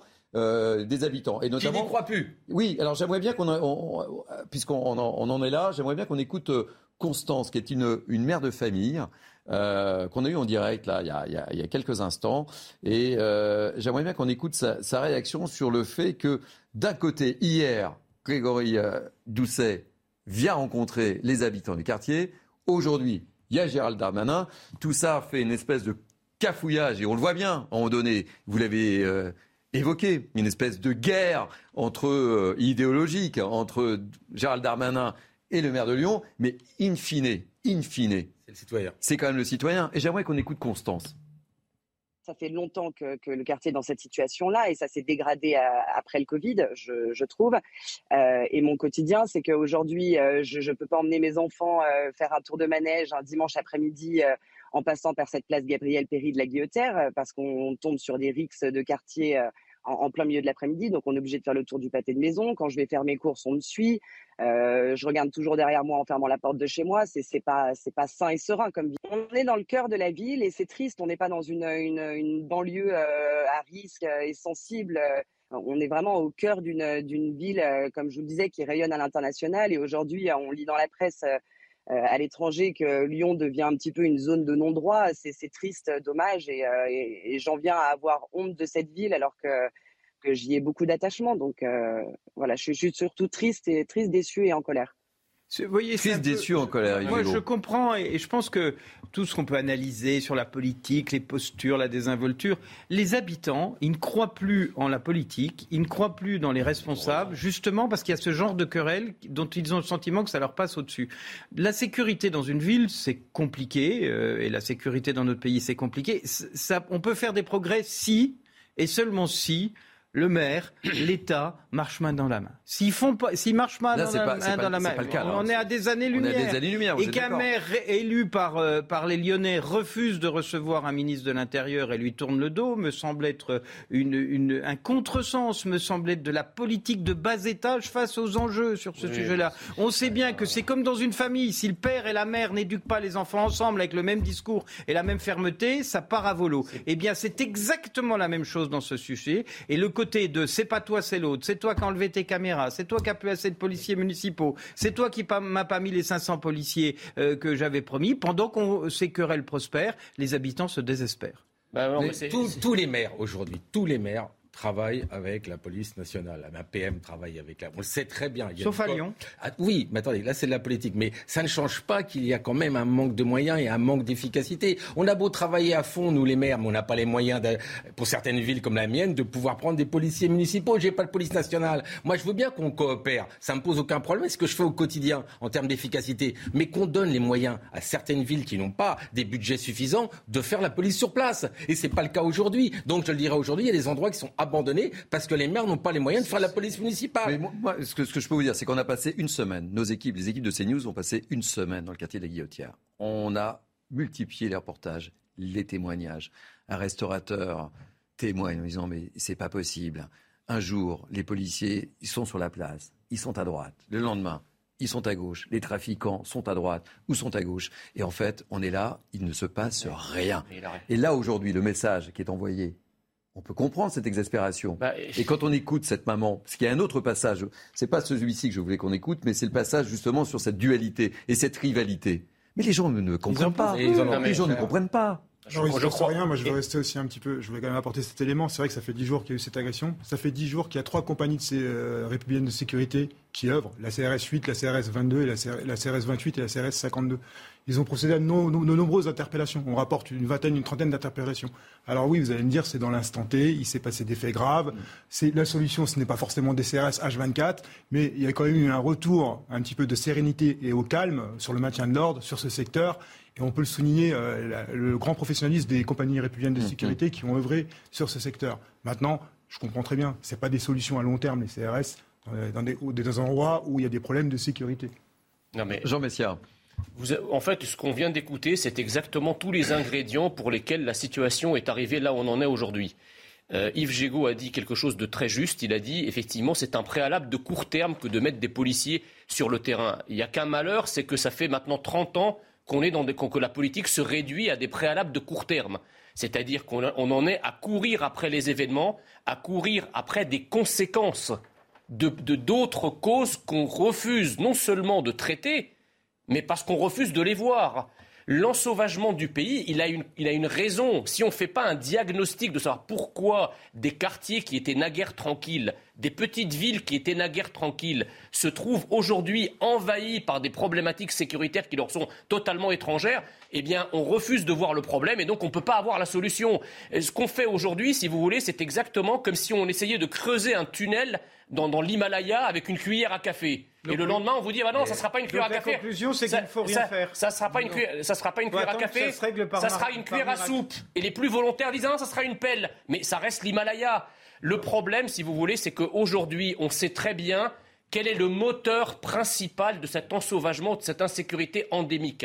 C'est l'afflux de certaines immigrations que l'on refuse de contrôler, que l'on retrouve dans les centres-villes, que l'on retrouve sur la colline du Crac à Paris, que l'on retrouve dans les centres-villes de petites villes qui étaient naguère tranquilles. C'est ça la problématique. Oh. Or, le problème, c'est qu'il y a deux solutions. La première, c'est une limitation drastique de l'immigration qui arrive. On en a encore parlé. Il y a encore un record cette année d'afflux d'immigrés légaux, et je ne vous parle même pas des illégaux.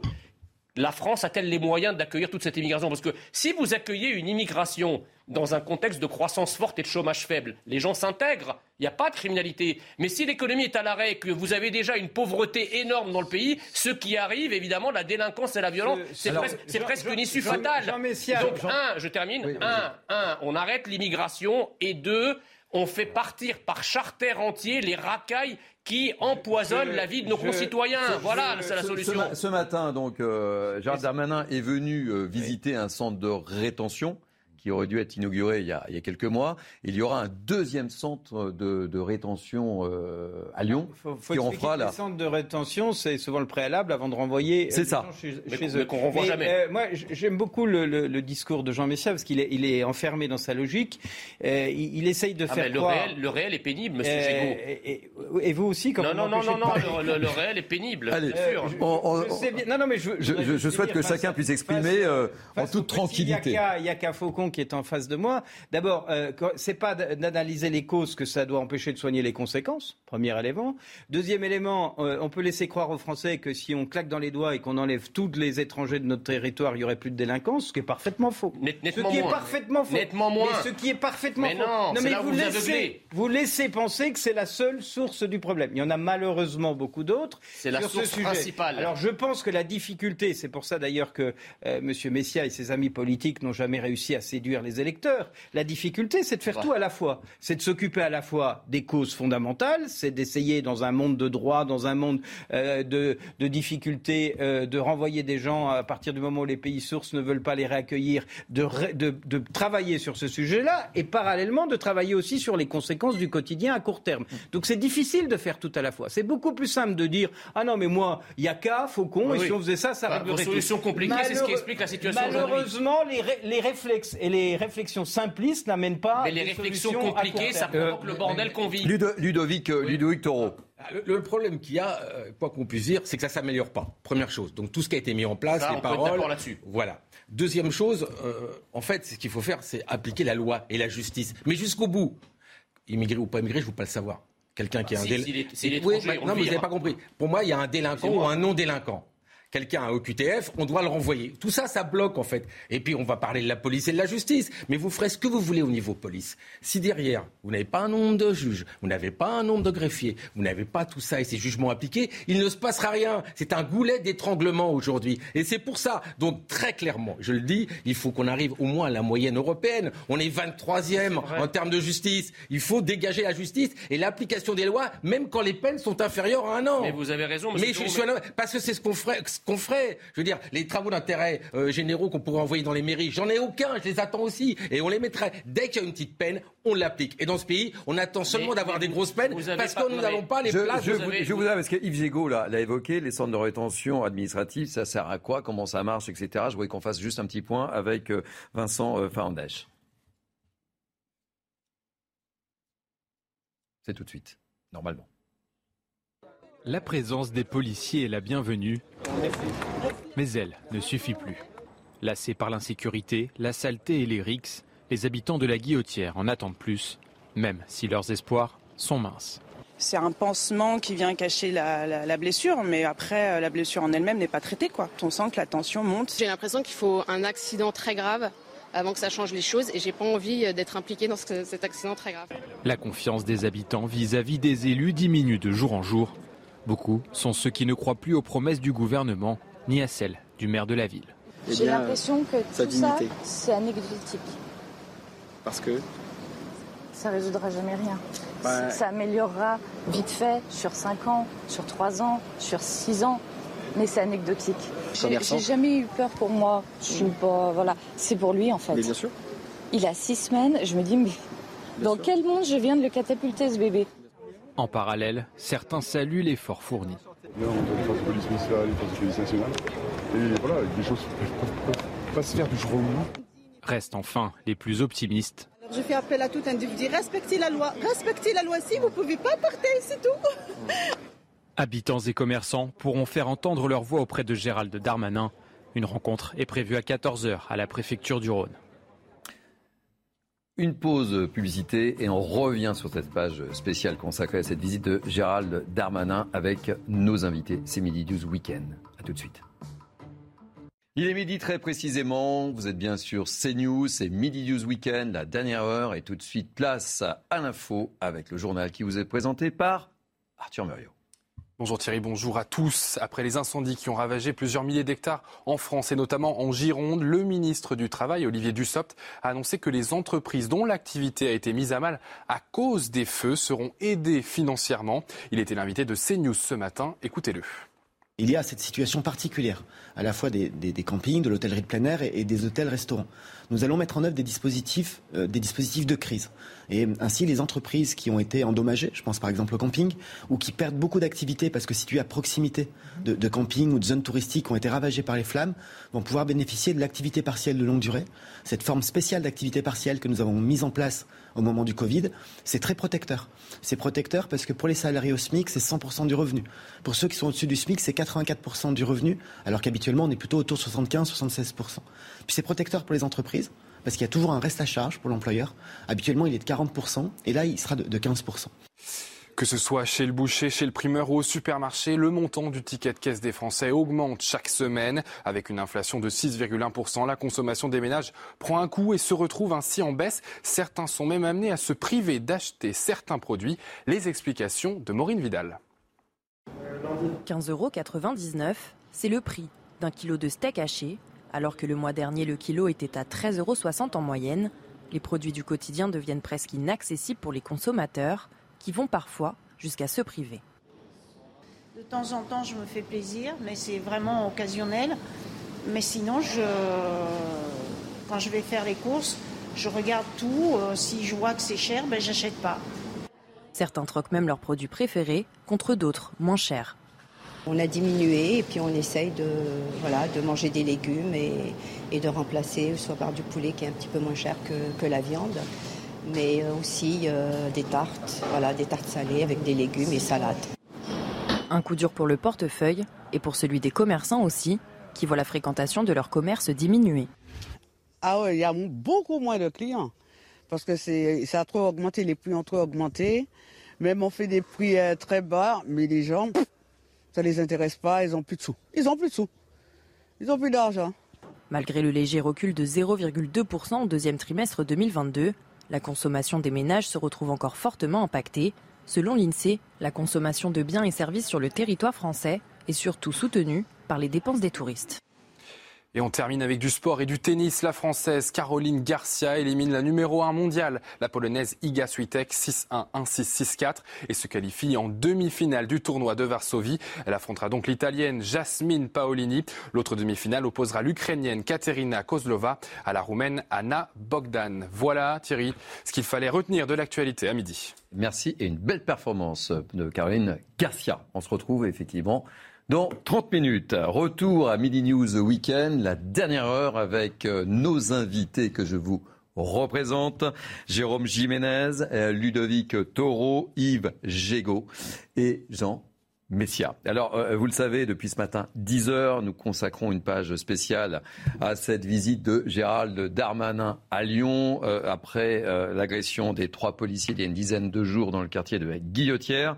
Et nous avons Marine Sabourin qui suit au pas Gérald Darmanin dans cette visite. Marine, vous êtes accompagnée de Sacha Robin. Programme très très chargé, on le voit, après la visite du centre de rétention ce matin. Mais le programme est assez chargé effectivement pour le ministre. Oui, tout à fait. C'est une journée chargée pour Gérald Darmanin. Il se trouve actuellement au commissariat du 3 et 6e arrondissement de la ville de Lyon. Donc, il s'est présenté aux policiers et puis il s'est directement consacré aux 3 policiers qui ont été agressés mercredi 20 juillet. Donc, il y a exactement 10 jours. Il va déjeuner avec eux.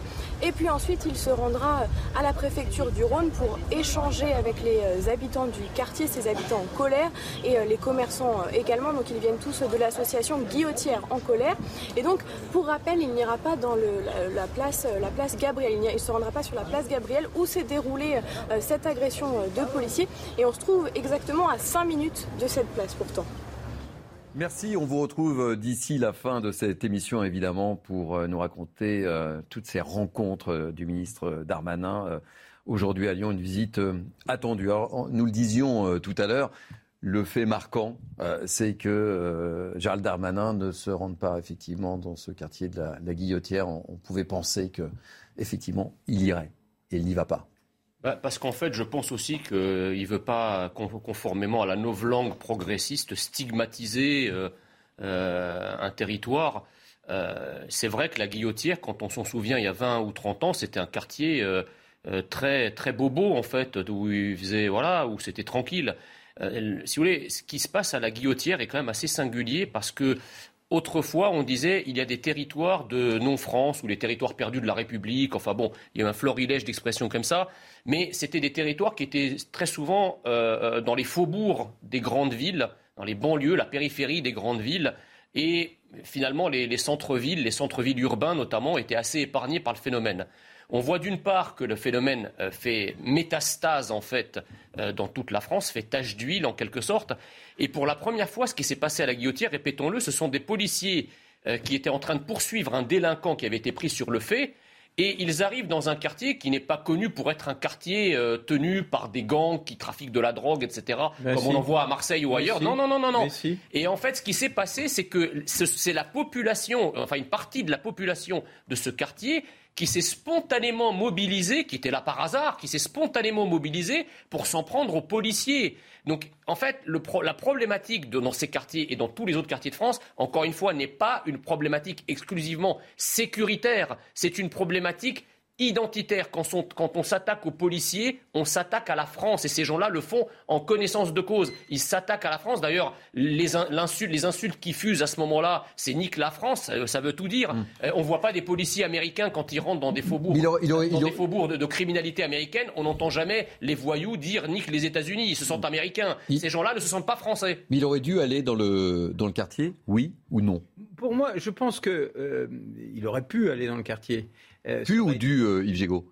Il aurait pu, mais à mon avis, il a bien fait de ne pas y aller, si vous voulez ma réponse à votre question. Parce que je pense que, d'abord, ça aurait créé évidemment un attroupement médiatique. On aurait dit, viens faire de la com'. On aurait dit, il passe là une demi-heure. Il a l'habitude quand même. Et vous aussi, ouais. Comme ça, c'est ce qui vous rapproche. S'il vous plaît, messieurs. On aurait dit, il passe une demi-heure. On passe une demi-heure, trois quarts d'heure, et puis plus rien. Et le maire de Lyon aurait eu beau jeu de dire, vous voyez, il est passé, il a fait son petit tour. Oui, mais le message qu'on envoie, Yves Jégo, que le ministre ne vienne pas dans ce quartier. Cabane, c'est impossible. De faire bien. Impossible. C'est impossible de faire bien. Non, c'est pas impossible d'y aller, c'est impossible de faire bien. Il y va pas, on dit c'est de la désinvolture, il y aurait été, on aurait dit c'était de la com. Donc je pense qu'il y a des moments où ça est extrêmement compliqué. Il a fait un choix qui est plutôt la réunion de travail en écoutant les gens à la préfecture. C'est son choix politique, si j'ose dire. Mais je suis persuadé que s'il y avait été, on aurait dit demain matin sur vos antennes, vous voyez, il est passé par là, ça n'a rien changé. Et il a fait un petit tour, puis vous auriez été le premier à le dire. Demain, vous serez en vacances, mais vous auriez été le premier à le dire. Est allé à Marseille, il a visité arrêtez. Quand le ministre de l'Intérieur se rend à Lyon pour un fait comme ça, il va là où le fait s'est déroulé. Personne ne l'aurait critiqué. Ou alors il n'y va pas du tout. Ou alors il n'y va pas du tout. S'il vous plaît. Hop. Non, mais Ludovic Toro, on ne fait pas les choses à moitié. Voilà. C'est-à-dire que s'il va sur place, il va voir bien sûr à la préfecture, il va au commissariat, mais il va au lieu où il y a eu le crime. Si nous, élus d'une ville... Il n'y a pas eu de crime. Pas pour moi, Non, mais juridiquement, mais là où on va, attendez, ça s'appelle un lynchage. Attendez, je finis, ne parlez pas en même temps, s'il vous plaît. Je parle juste aux juristes. Oui, d'accord. C'est un acte insupportable de délinquance. D'accord, c'est pas un crime, mais c'est... Ne parlez pas en même temps, messieurs. Insupportable que trois policiers et que la foule aide le criminel. C'est ça que je veux dire aujourd'hui. Oui, il aurait dû y aller. Je vous donne un exemple. Un élu local, quand il y a un problème dans sa ville, il part dans le quartier à côté. Il va aller là où il y a le feu. Comme font aujourd'hui nos pompiers. Il ne faut pas faire les choses à moitié. Ou on le fait complètement, ou on ne le fait pas. Là, en effet, il aura beaucoup plus de critiques à ne pas avoir été dans cet endroit que d'y avoir été. Je voudrais justement avoir l'avis de Jérôme Jiménez, dont vous êtes le porte-parole de Île-de-France Une, sa police. Est-ce que vous, en tant que policier, je vais peut-être vous mettre en porte-à-faux, mais il aurait dû y aller ou pas, par rapport à vos collègues qui ont été agressés? Avant de me parler du lieu des faits, moi ce que je constate aujourd'hui, c'est qu'il rencontre les trois policiers qui ont été agressés. Ça c'est plutôt intéressant pour nous. Ça c'est le plus intéressant. Après voilà. Après ce que je voulais dire, c'est que s'il avait voulu aller à la Guillotière et qu'on assure sa sécurité, il n'y aurait eu aucune difficulté pour aller à la Guillotière et faire ce qu'il y a à faire. Qu'on soit bien d'accord, on a largement les moyens d'assurer la sécurité à la Guillotière. Et moi, ce que je voulais dire aussi, c'est que je crois que la violence sur les forces de l'ordre, elle a atteint son paroxysme aujourd'hui. Et il est grand temps, et c'est pour ça que vos avis sont parfois divergents, mais ils sont aussi intéressants. Moi, je vous dis, quand je vois cette affaire de la Guillotière, on a un problème, et je tiens à le dire, on a un problème aujourd'hui pour recruter dans la police nationale.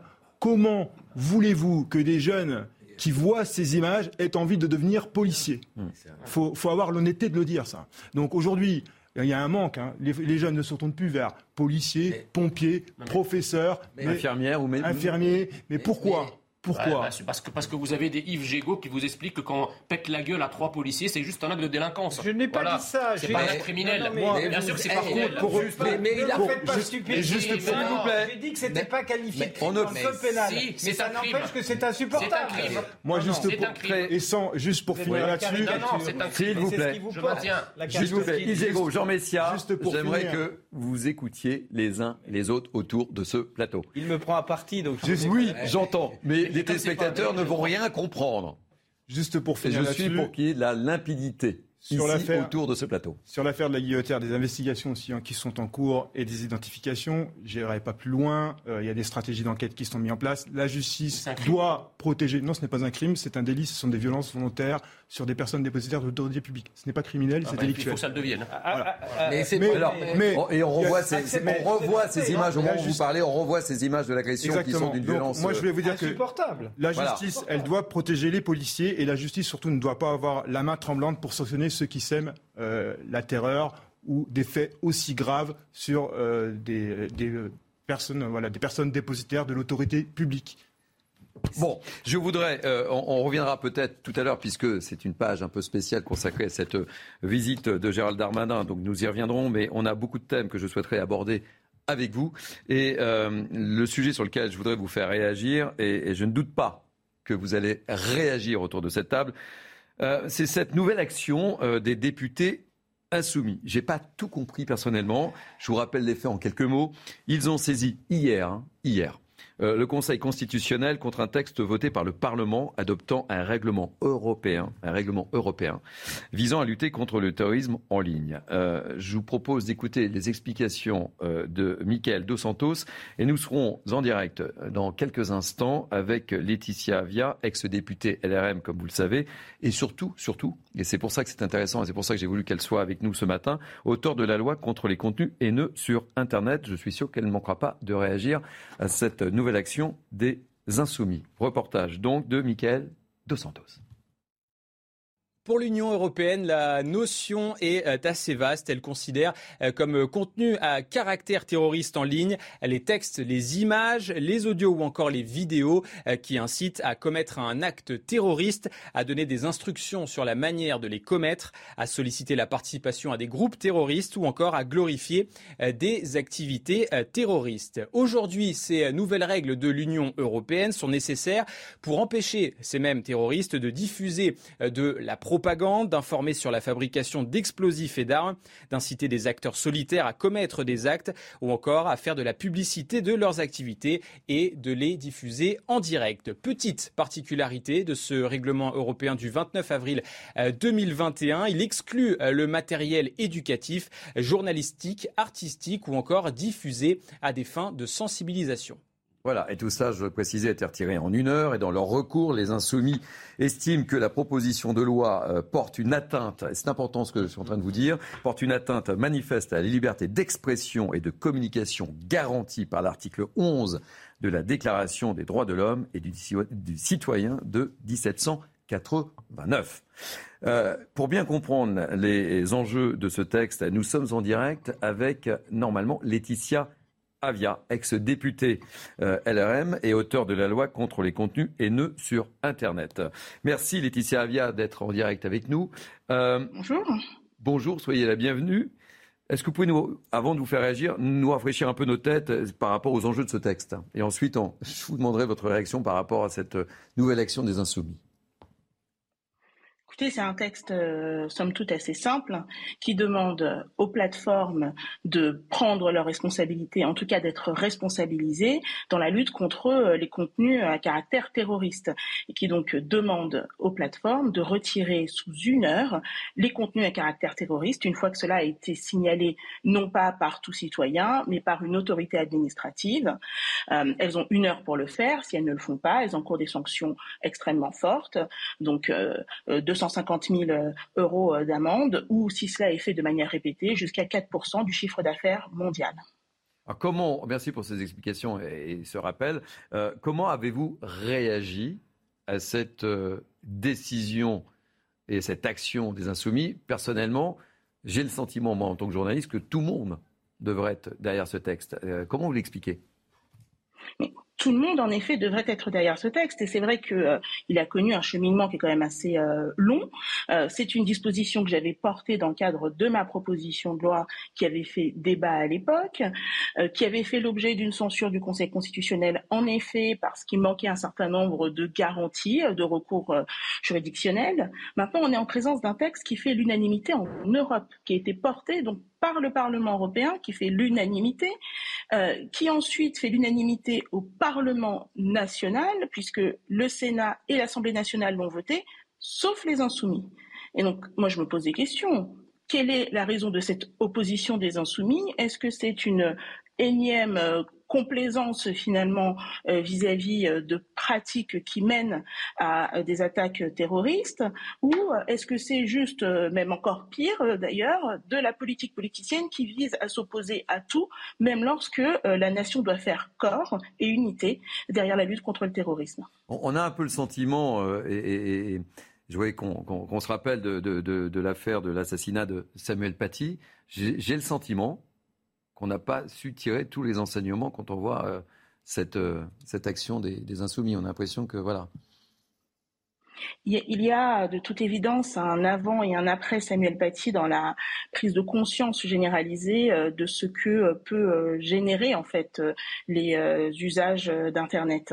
Ce que ce terrible attentat nous a bien montré, c'est que Internet peut être utilisé à la fois comme un lieu d'endoctrinement, de radicalisation, comme un lieu également de réalisation d'actes terroristes, notamment lorsqu'ils sont filmés en direct. On l'avait vu auparavant avec les attentats de Christchurch, et puis comme un lieu de revendication aussi de ces attentats. Rappelez-vous de cette image immonde de la tête de Samuel Paty, qu'il a fallu des semaines et des semaines pour la supprimer complètement d'Internet, tant elle était repostée et repostée encore sur de nombreux comptes. Je pense qu'il y a eu un avant et un après et que tout le monde a compris. Tout le monde a compris que c'était le moment où il fallait taper du poing sur la table, être exigeant, arrêter se laisser faire des plateformes. Et non, il ne s'agit pas de liberté d'expression lorsqu'on est en présence de quelque chose qui n'est même pas subjectif ici, qui est bien de la lutte contre le terrorisme. Malheureusement, les insoumis ne sont pas avec nous dans cette démarche. On a essayé, pour rien vous cacher, évidemment. En tant que journaliste, je souhaitais qu'un insoumis, un député puisse intervenir et malheureusement, parce que c'est l'intérêt d'un tel débat aussi, évidemment. Et, voilà. Mais ça n'a pas été possible pour le moment. Donc je lance un appel. Si un député insoumis souhaite intervenir en direct sur CNews, là, maintenant, il a encore une heure pour Midi News Week-End. Vous restez avec nous, Laetitia Avia, si vous avez cette possibilité. J'aimerais qu'on fasse un petit tour de table d'Yves Jégo par rapport à cette décision, parce que je le disais, tout le monde devrait être unanime. Je ne comprends pas cette position des insoumis. C'est pour ça qu'il serait intéressant d'avoir un représentant des insoumis pour expliquer, s'ils ont un début d'explication. J'aurais voulu, personnellement. J'aurais voulu. 300 morts en France du terrorisme, une attaque systématique contre nos valeurs, notre société, notre mode de vie et des réseaux sociaux complaisants. Voilà enfin, après un long cheminement, ça vient d'être expliqué, une législation qui permet de faire des progrès. Je ne comprends pas qu'un élu de la République, parlementaire, d'où qu'il vienne, puisse s'opposer à cette législation. C'est pas l'expression d'une opinion, le terrorisme. C'est un appel au crime, pour le coup, et au crime sanglant. Donc là-dessus, c'est incompréhensible. Moi, en regardant dans ça, je serais tenté de dire à Jean-Luc Mélenchon, si vraiment vous ne retirez pas ce recours, la République, ce n'est plus vous. Hein. Ça n'est plus vous, la République. Jamais été, hein. Ludovic Toro. Là, la ligne rouge. Je pense qu'il y a une unanimité autour de ce plateau-là. Oui, mais même en France, totalement, il y a l'unanimité. On va lui rappeler le Bataclan, l'hypercacher, on va tout lui rappeler. Là, j'ai la liste des attentats islamiques en France. Vous voulez que je l'envoie, LFI, toute la liste ? Et là, juste, ils disent atteinte aux droits de l'homme, c'est une blague. Les 90 qui sont décédés au Bataclan, c'est l'atteinte aux droits de l'homme. C'est un problème social. Non, mais attendez, il faut arrêter. Il y a une limite. On peut faire ce qu'on veut, les clowns, mettre des cravates, ce que vous voulez. Il y a une limite. Il y a des gens qui sont morts. On veut plus de morts dans ce pays. Et ben, le meilleur moyen, c'est que la communication qui est comme ça, islamiste, en appelant à tuer les autres, soit limitée. Et là, ils font appel à l'article des droits du citoyen. Mais c'est une blague. Attendez. J'espère que un de LFI avoir le courage de répondre à vos questions, à nos questions. Je vous assure que depuis hier, quand l'information est tombée, nous avons un service de programmation très performant. Vous êtes bien placé pour le savoir. On a essayé. Et encore une fois, je me tourne vers la caméra. Si un député insoumis souhaite prendre la parole sur CNews ce matin pour nous expliquer la démarche, nous sommes là. Vous avez raison. Jean Messiha. En fait, eux, effectivement, ils en appellent à l'article 11 de la Déclaration des droits de l'homme sur la liberté d'expression. Soit. Mais le problème, c'est qu'ils ne le font jamais pour personne d'autre. Il ne me semble pas que LFI se soit exprimé quand le compte Twitter de Donald Trump a été supprimé, ou même quand mon compte Twitter à moi, il y a un an, avec 200 000 abonnés, a été purement et simplement supprimé. Je n'ai pas entendu les gens de la LFI, qui sont des députés, s'émouvoir de toutes ces censures qui frappe effectivement des personnalités qui ont le malheur d'exprimer une autre opinion que celle du logiciel majoritaire. Bon, ça c'est la première chose. La deuxième chose, c'est qu'ils récusent le terme d'islamo-gauchisme. Aujourd'hui, c'est pas islamo-gauchisme, c'est islamismo-gauchisme. C'est-à-dire qu'en fait, ils couvrent toutes les nuances de l'islamisme et de l'islam radical. Puisque là, en fait, en refusant de retirer des contenus à caractère manifestement terroriste, d'apologie du terrorisme ou de menace de provoquer un acte terroriste, ils disent qu'il faut le laisser. Mais c'est un vrai scandale. Mais qu'est-ce que ces gens-là défendent au juste ? Est-ce qu'ils cherchent à caresser un électorat qui se félicite bruyamment et régulièrement, par exemple, d'un certain nombre d'attentats islamiques en Israël ? Sur la toile, est-ce qu'ils cherchent à flatter cet électorat-là, y compris la frange la plus radicale de l'électorat musulman en France ? Est-ce qu'ils donnent des gages à cet électorat-là ? On ne comprend pas. Donc en fait, effectivement, en défendant finalement le maintien de contenus qui sont passibles, encore une fois, de haute trahison, parce que le terrorisme, qu'il soit d'ailleurs islamique ou autre, le terrorisme contre la France est un acte de haute trahison contre la France. Donc en soutenant la haute trahison d'un certain nombre de personnes qui veulent perpétrer des attaques contre la France, LFI devient l'élément, je dirais, central presque d'un projet antinational, mais il s'en cache même plus. Je vous donne la parole tout de suite, Yves Jégo. Je voudrais entendre l'avis du policier que vous êtes, Jérôme Jiménez. Vous ne comprenez pas, vous non plus. Écoutez, moi je ne suis pas juriste, je ne suis pas juge. Non, mais vous êtes policier. On parle de terrorisme, etc. Et donc vous êtes en première ligne. Hein, on ne peut pas comprendre ce recours. Sur des questions évidentes de sécurité. Monsieur l'a rappelé, on va vous faire le listing de toutes ces victimes du terrorisme en France. Comment voulez-vous qu'on comprenne cette mesure ? Ça n'a aucun sens. Et bien entendu, comme vous l'avez fait tout à l'heure, j'ai une pensée pour Samuel Paty, qui a souffert, qui a été les prémices de Laetitia Avia le disait. Je ne sais pas si Laetitia est encore avec nous en direct. Et je vous donne la parole, Yves Jégo. Laetitia, vous réagissez comment ? Là, vous voyez, il y a unanimité autour du plateau, mais je n'en doutais pas 35 secondes. Effectivement, j'ai lancé un appel. Je m'en réjouis. Je m'en réjouis parce que je dois quand même dire qu'en 2019-2020, lorsque j'ai porté cette mesure, il n'y avait pas l'unanimité.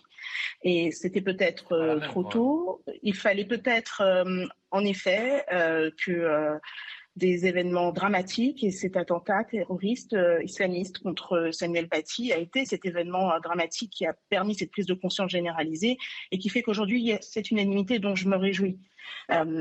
Unanimité, encore une fois, sauf LFI. À quel jeu joue-t-il ? Je n'ai pas la réponse, mais j'espère bien que quelqu'un répondra à votre appel et qu'ils viendront assumer cette prise de position. Il ne s'agit pas juste d'un recours technique, il s'agit d'une prise de position de la LFI contre la lutte contre le terrorisme. Mais la question que je me pose, c'est qu'est-ce qu'ils ont à gagner ? C'est quoi ? Non, mais vous parlez d'électorat, mais... Ah, mais vous savez, LFI a décidé aujourd'hui de s'opposer à tout. Pardon, Laetitia Avia, je ne vous ai pas entendu.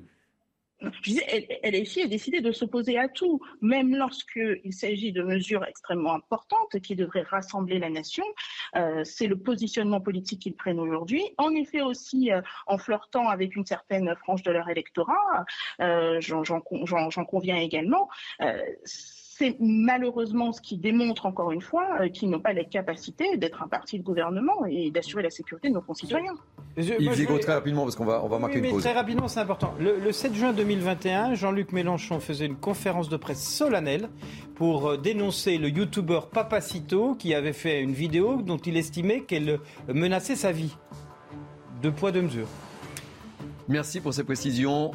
Midi News Week-End se poursuit dans quelques instants. On marque une pause de publicité. À tout de suite. Ravi de vous retrouver. Midi News Week-End. Vous êtes bien sur CNews. C'est la dernière ligne droite, les dernières 30 minutes avant que je vous représente nos invités de la matinée. Place à l'info, au flash. Et ça, c'est Arthur Muriot. Les juilletistes et les haussiens se croisent aujourd'hui dans les gares françaises. La plupart des TGV affichent complet. Le niveau de réservation de train pour l'été est de 10% supérieur à celui déjà record de l'été 2019. Hier, plus de 400 000 personnes ont emprunté les lignes ferroviaires de l'Hexagone. Sur les routes, ce n'est pas mieux. Bison Futé prévoit du noir aujourd'hui pour les départs. Alors que l'Union européenne se prépare à se passer du gaz russe, Gazprom, le géant du secteur en Russie, annonce suspendre ses livraisons à la Lettonie. La cause, selon l'entreprise, la violation des conditions de prélèvement du gaz. Une annonce qui intervient alors que Gazprom a réduit drastiquement ses livraisons en Europe via le gazoduc Nord Stream 1 en raison, je cite, d'une maintenance de la turbine. Le New Jersey aux États-Unis accueille pour la 39e fois le Festival des Montgolfières. Des centaines de milliers de personnes sont attendues pour venir voir une centaine de ballons s'envoler dans le ciel. Certains d'entre eux, comme vous pouvez le voir sur ces images, sont assez originaux, en forme de panda ou encore de tigre. Ce festival permet chaque année de recueillir plusieurs milliers de dollars pour des organismes de bienfaisance. Quelles sont belles ces images de Montgolfière. Ravi de vous retrouver pour cette dernière demi-heure de Midi News Week-End. Je vous représente nos invités de ce deuxième plateau de Midi News Week-End. Jérôme Jiménez, porte-parole Île-de-France, UNSA Police. Ludovic Toro, médecin et maire UDI de Coubron en Seine-Saint-Denis. Yves Jégo, ancien ministre et délégué général du groupe de santé AVEC. Et Jean Messiha, président de l'Institut Apollon. Les débats ont été animé, mais j'en doutais pas, 35 secondes. Je pense que celui qui va suivre le sera tout autant. Je vous propose maintenant de parler de Burkini, la suite du feuilleton du Burkini à Grenoble. Je vous rappelle les faits, 1 mois après l'arrêt du Conseil d'État qui interdit le Burkini dans les piscines de la ville, car il porte atteinte, vous le savez, à la neutralité du service public. Jeudi, coup de théâtre. Coup de théâtre à la suite d'un appel du syndicat des femmes musulmanes. Une dizaine de femmes en burkini intégral se sont présentées dans une piscine de la ville et visiblement avec la bénédiction du maire de la ville, Éric Piolle, que je vous propose d'écouter. On débat ensuite, puis on écoutera aussi Alain Carignon après. Ça ne devrait pas être un sujet puisque notre loi est claire. Vous pouvez exprimer vos convictions à la piscine, comme dans la rue, comme dans un gymnase. Et il faut garder ça en tête parce que sinon, pour des raisons qui sont malsaines de mon point de vue, hein, comme quand il vient pointer les rayons halal et cachère dans les supermarchés, pour des raisons malsaines de nourrir ces questions d'identité, d'aller chasser sur des terres qui étaient plutôt les terres de l'extrême droite auparavant, ben en fait, on déroge à nos principes fondamentaux. Jean Messiha, feuilleton du Burkini à Grenoble, acte 2, scène 3, scène 4, scène 5, scène 6, scène 7.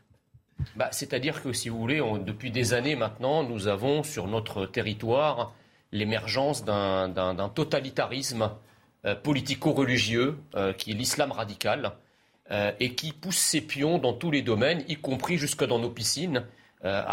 Évidemment dans nos assiettes, dans nos rues, etc. Face à ce totalitarisme, si vous voulez, il y a deux réactions. Il y a la réaction d'une partie de la classe politique qui tente d'y résister, de le limiter avec nos lois ou en créant d'autres lois, mais c'est souvent assez compliqué.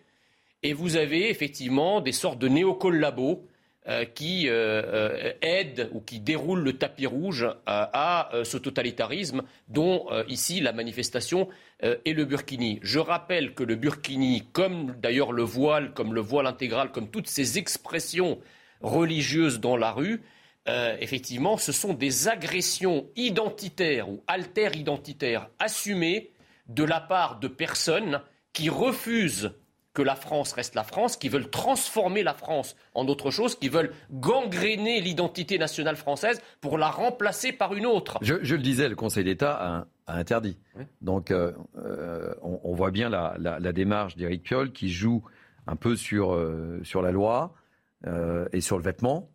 Je voudrais qu'on vous la montre aussi, cette affiche qui a été diffusée au sein de la ville. Ou je sais pas, on va vous la montrer à l'écran. Personnellement, j'ai pas trop compris les nuances. C'est un burkini adapté, alors qu'effectivement, on peut pas se baigner en caleçon. C'est assez près du corps. On joue vraiment sur le vêtement. Ludovic Toro, c'est ça. Non mais sérieusement, on joue sur. Non mais c'est quoi l'image d'un maire d'une grande ville comme ça, sérieux? Parce qu'il y a eu un jugement qui dit qu'il ne fallait pas mettre des vêtements larges. Il dit que, le maillot de bain est très serré. Près du corps. Oui, donc maintenant, près du corps, il va passer. Mais ces gens-là, ils sont 6. Hein. C'est 6 personnes qui ont été voir d'abord le maire. Et le maire les a autorisés à y aller. Voilà comment ça s'est passé. Éric Piolle, il n'a rien d'autre à faire dans sa ville. Alors que c'est une des villes où il y a le plus d'insécurité. que essayer de contourner. On dirait que c'est une bagarre contre la loi et le jugement. Mais vous êtes qui, monsieur Éric Piolle ? Il n'y a pas d'autre problème que d'essayer de dire à 6 femmes que vous avez raison, alors que les jugements ont dit le contraire. Alors on va modifier un tout petit peu, on va enlever ce qui est voile. Monsieur Piolle, excusez-moi, vous dire ça, en tant que maire, je trouve que ce que vous faites aujourd'hui n'est pas bien. Yves Jégo, j'aimerais... Le plus scandaleux, pardonnez-moi, le truc le plus scandaleux, c'est que ces gens-là ne cessent de beugler à l'état de droit en permanence. Donc en fait, l'état de droit... il n'est mobilisable que quand il s'agit de détruire la France et de faire avancer d'autres identités sur le sol national. Mais quand il s'agit de protéger l'identité nationale, là, il n'y a plus d'état de droit. Yves Jégo, j'aimerais avoir votre réaction sur cette interprétation et sur une espèce de pied de nez au Conseil. C'est de la provocation. C'est de la provocation, voilà, c'est un pied de nez au Conseil d'État. Et Éric Piolle se montre assez régulièrement provocateur sur ces sujets. Pensons peut-être... si on lui accorde un peu de sincérité, qui ferait avancer la société, mais au fond, en ne faisant que de la provocation, qui déstabilise la société dans un moment de tension particulière où effectivement l'énergie des élus, elle devrait être consacrée sur la lutte contre la pauvreté, sur l'emploi, sur les questions de sécurité. Et je pense qu'il n'y a pas un habitant de Grenoble qui sérieusement pense que ce soit un combat de première importance. Moi, j'ai voté en son temps la loi qui interdisait le voile intégral dans les rues. Force est de constater que cette loi a eu des effets et que ça ne prospère pas. J'ai voté en 2004 la loi sur l'interdiction des signes religieux ostentatoires à l'école. Force est de constater aussi, même si c'est pas parfait, que ça a freiné un peu ces mouvements, ces coups de boutoir contre la logique laïque et républicaine auquel nous nous sommes attachés. Je pense que sur la question du burkini, ça va être un sujet qui va monter en puissance et qu'il faudrait qu'il y ait une loi, non pas pour renforcer la législation, puisque le Conseil d'État a déjà dit que c'était interdit, mais juste une loi qui solennellement oblige toute la classe politique à se prononcer, que chacun soit mis devant ses responsabilités, devant les Français, et qu'une loi solennellement vienne dire « la religion n'a rien à faire dans nos piscines ». La religion, c'est une affaire d'âme, de cœur, c'est une affaire privée, c'est une affaire individuelle. Je suis respectueux des religions, de toutes les religions, mais dans l'espace public, et en particulier dans les piscines, ça n'a rien à y faire. Et ça veut dire quoi ? Ça veut dire que le Conseil d'État va devoir à nouveau repréciser les choses ? Non, c'est pour ça que je disais de manière très humoristique, acte 2, scène 3, scène 4, scène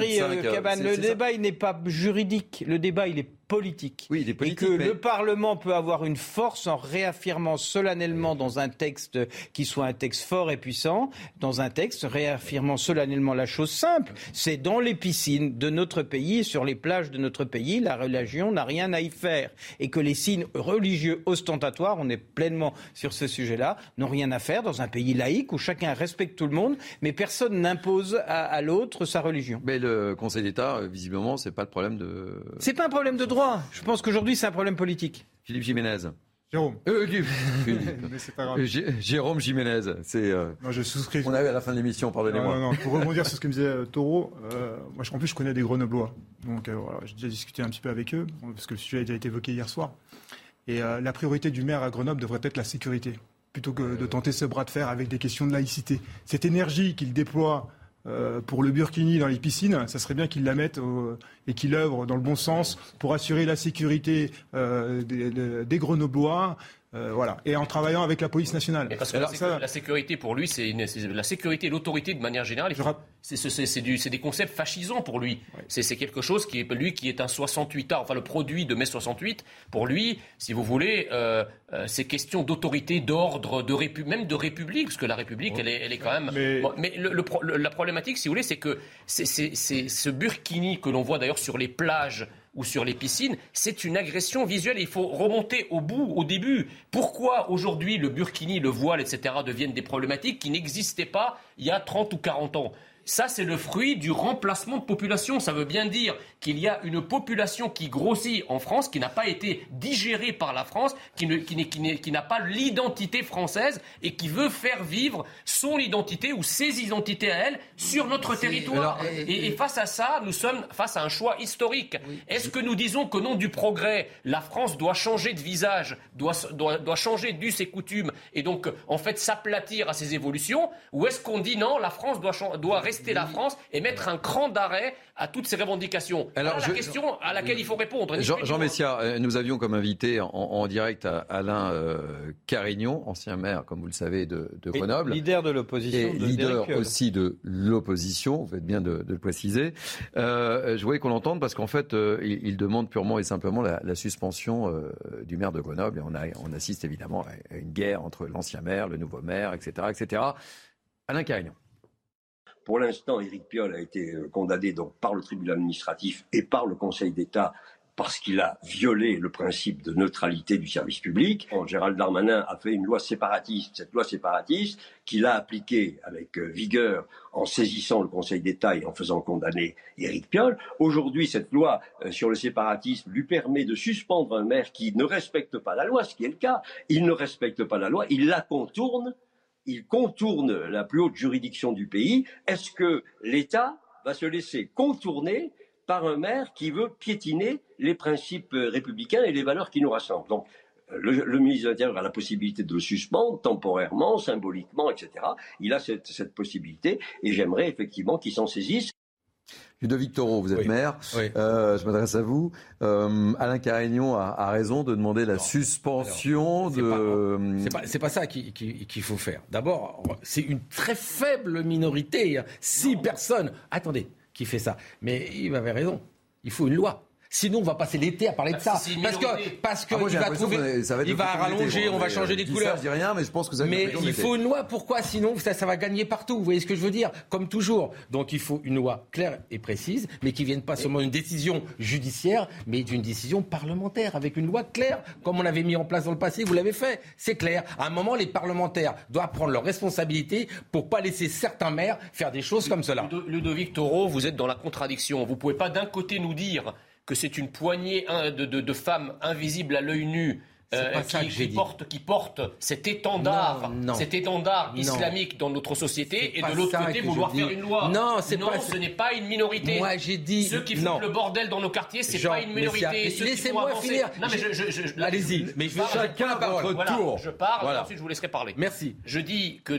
Il faut sortir de cette mystification qui consiste à dire ce sont une toute petite minorité. Non, ceux qui foutent le bordel dans nos quartiers ne sont pas une petite minorité. Ceux qui portent l'islam radical au cœur de nos villes et sur nos plages et sur nos piscines, ce n'est pas une petite minorité.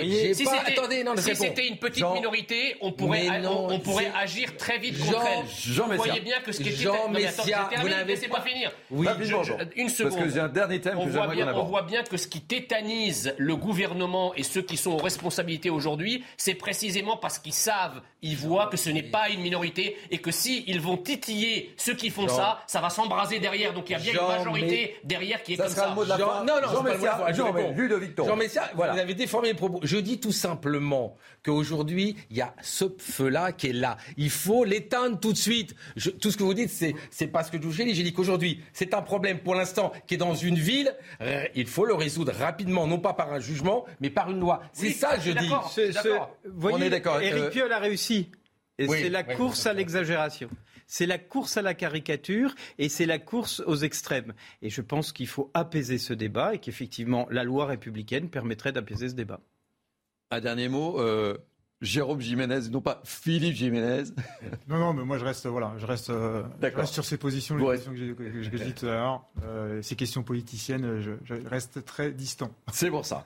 Mais je me devais quand même de vous poser les questions. Allez, on va terminer par le dernier sujet. Je serais tenté de dire un sujet un petit peu plus léger. Quoique. Je voulais vous faire agir sur cette image captée dans la cour de l'Élysée. Alors que l'on nous demande, vous le savez, on en a parlé, on doit se serrer la ceinture, on doit faire des économies. Et puis, on nous lance un appel à la sobriété énergétique. Vous voyez ces belles voitures, ce sont les voitures des membres du gouvernement. Et on a remarqué qu'une dizaine de voitures, hier, tournaient à plein régime pour mieux rafraîchir, sans doute, les ministres en sortant de leur réunion. Et peut-être, vraisemblablement aussi, les chauffeurs. Inutile de dire que cette image, où au moment où on nous dit de faire attention, fait réagir sur les réseaux sociaux. Évidemment, Olivier Véran, porte-parole du gouvernement, a été interrogé sur... Écoutez la réponse et ensuite je vous fais réagir.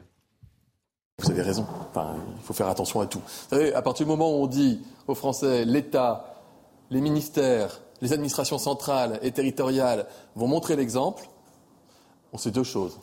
Un, ça va nécessiter de changer et vite un certain nombre de comportements. Et deux, à chaque fois qu'on ne le fera pas, vous ne nous raterez pas. Ben vous savez quoi ? Tant mieux, parce que c'est ça qui accélérera notre changement de comportement à tous. Et c'est un objectif partagé. Bon. Yves Jégo. Oui, il s'en sort bien, Olivier Dussopt. Il s'en sort bien, c'est une petite pirouette. Dans sa petite pirouette. Mais, alors moi, j'ai eu la chance d'être au gouvernement. Ça a toujours existé. Alors vous me direz que l'antériorité d'un vice n'en a jamais fait une vertu. Mais enfin, ça a toujours existé. Et il faut savoir qu'il y a 30 ou 40 ministres réunis, donc 30 ou 40 voitures, 30 ou 40 chauffeurs, 30 ou 40 officiers de sécurité. Quand il fait très chaud, il n'y a pas de salle pour les accueillir à l'Élysée. Donc souvent, le chauffeur et sa voiture tournée pour rester au frais. Alors il y a peut-être aussi certains ministres ce qu'il demande pour dire quand je vais sortir, etc. Bon, on verra. En tout cas, une chose est sûre, c'est effectivement un joke et un sourire de fin de réunion. Une chose est sûre, c'est qu'au moment, on va demander des efforts individuels. Et je crois beaucoup aux efforts individuels. Je crois à la vertu partagée, à la responsabilité individuelle sur ces questions. On peut tous un peu, et l'addition des petits peu peut peut-être faire qu'on évite le bug d'énergie du mois de novembre. À partir du moment où le gouvernement demande des efforts, il faut qu'il soit lui-même le plus exemplaire possible. Et effectivement, je vous fais un pari, c'est qu'il n'y aura plus aucune voiture qui tournera dans la cour de l'Élysée dans les mois qui viennent. Mais c'est comme le jour de l'allocution d'Emmanuel Macron. Vous savez, c'est terrible les réseaux sociaux, hein, parce qu'on ne peut plus rien faire. Tout se voit. Et je vous le rappelle, je crois que je l'évoquais. Oui, c'est d'une transparence absolue. Mais c'est vrai qu'au cours de l'allocution du président Macron, il s'est fait épingler parce qu'évidemment, il y avait la lumière derrière. On était en plein jour. Bah, c'est... En plus. Et si vous dites aux Français faites des efforts, il faut vous montrer que vous les faites. Il faut éteindre la lumière. L'exemplarité. C'est plus que ça. En fait, respecte la règle que tu édictes. Et alors, je voudrais justement, et on en terminera là, je voudrais qu'on voit justement, puisqu'on est dans ce plan d'économie, comment ça se passe ailleurs, chez nos amis européens. Il y a quelque chose qui va vous faire sourire, sans doute, je pense. On regarde ce sujet d'Arthur Muriot et on en parle très rapidement avant de nous quitter, évidemment. Réduire de 15% la consommation en gaz de l'Union européenne. C'est l'objectif que se sont fixés les 27 ministres européens de l'énergie pour faire face à la baisse de l'approvisionnement en gaz russe. Un programme qui implique un certain nombre de restrictions. En Italie, le gouvernement prévoit un plan anti-crise du gaz. Plusieurs scénarios sont envisagés, comme la réduction des fournitures de gaz aux industries particulièrement énergivores.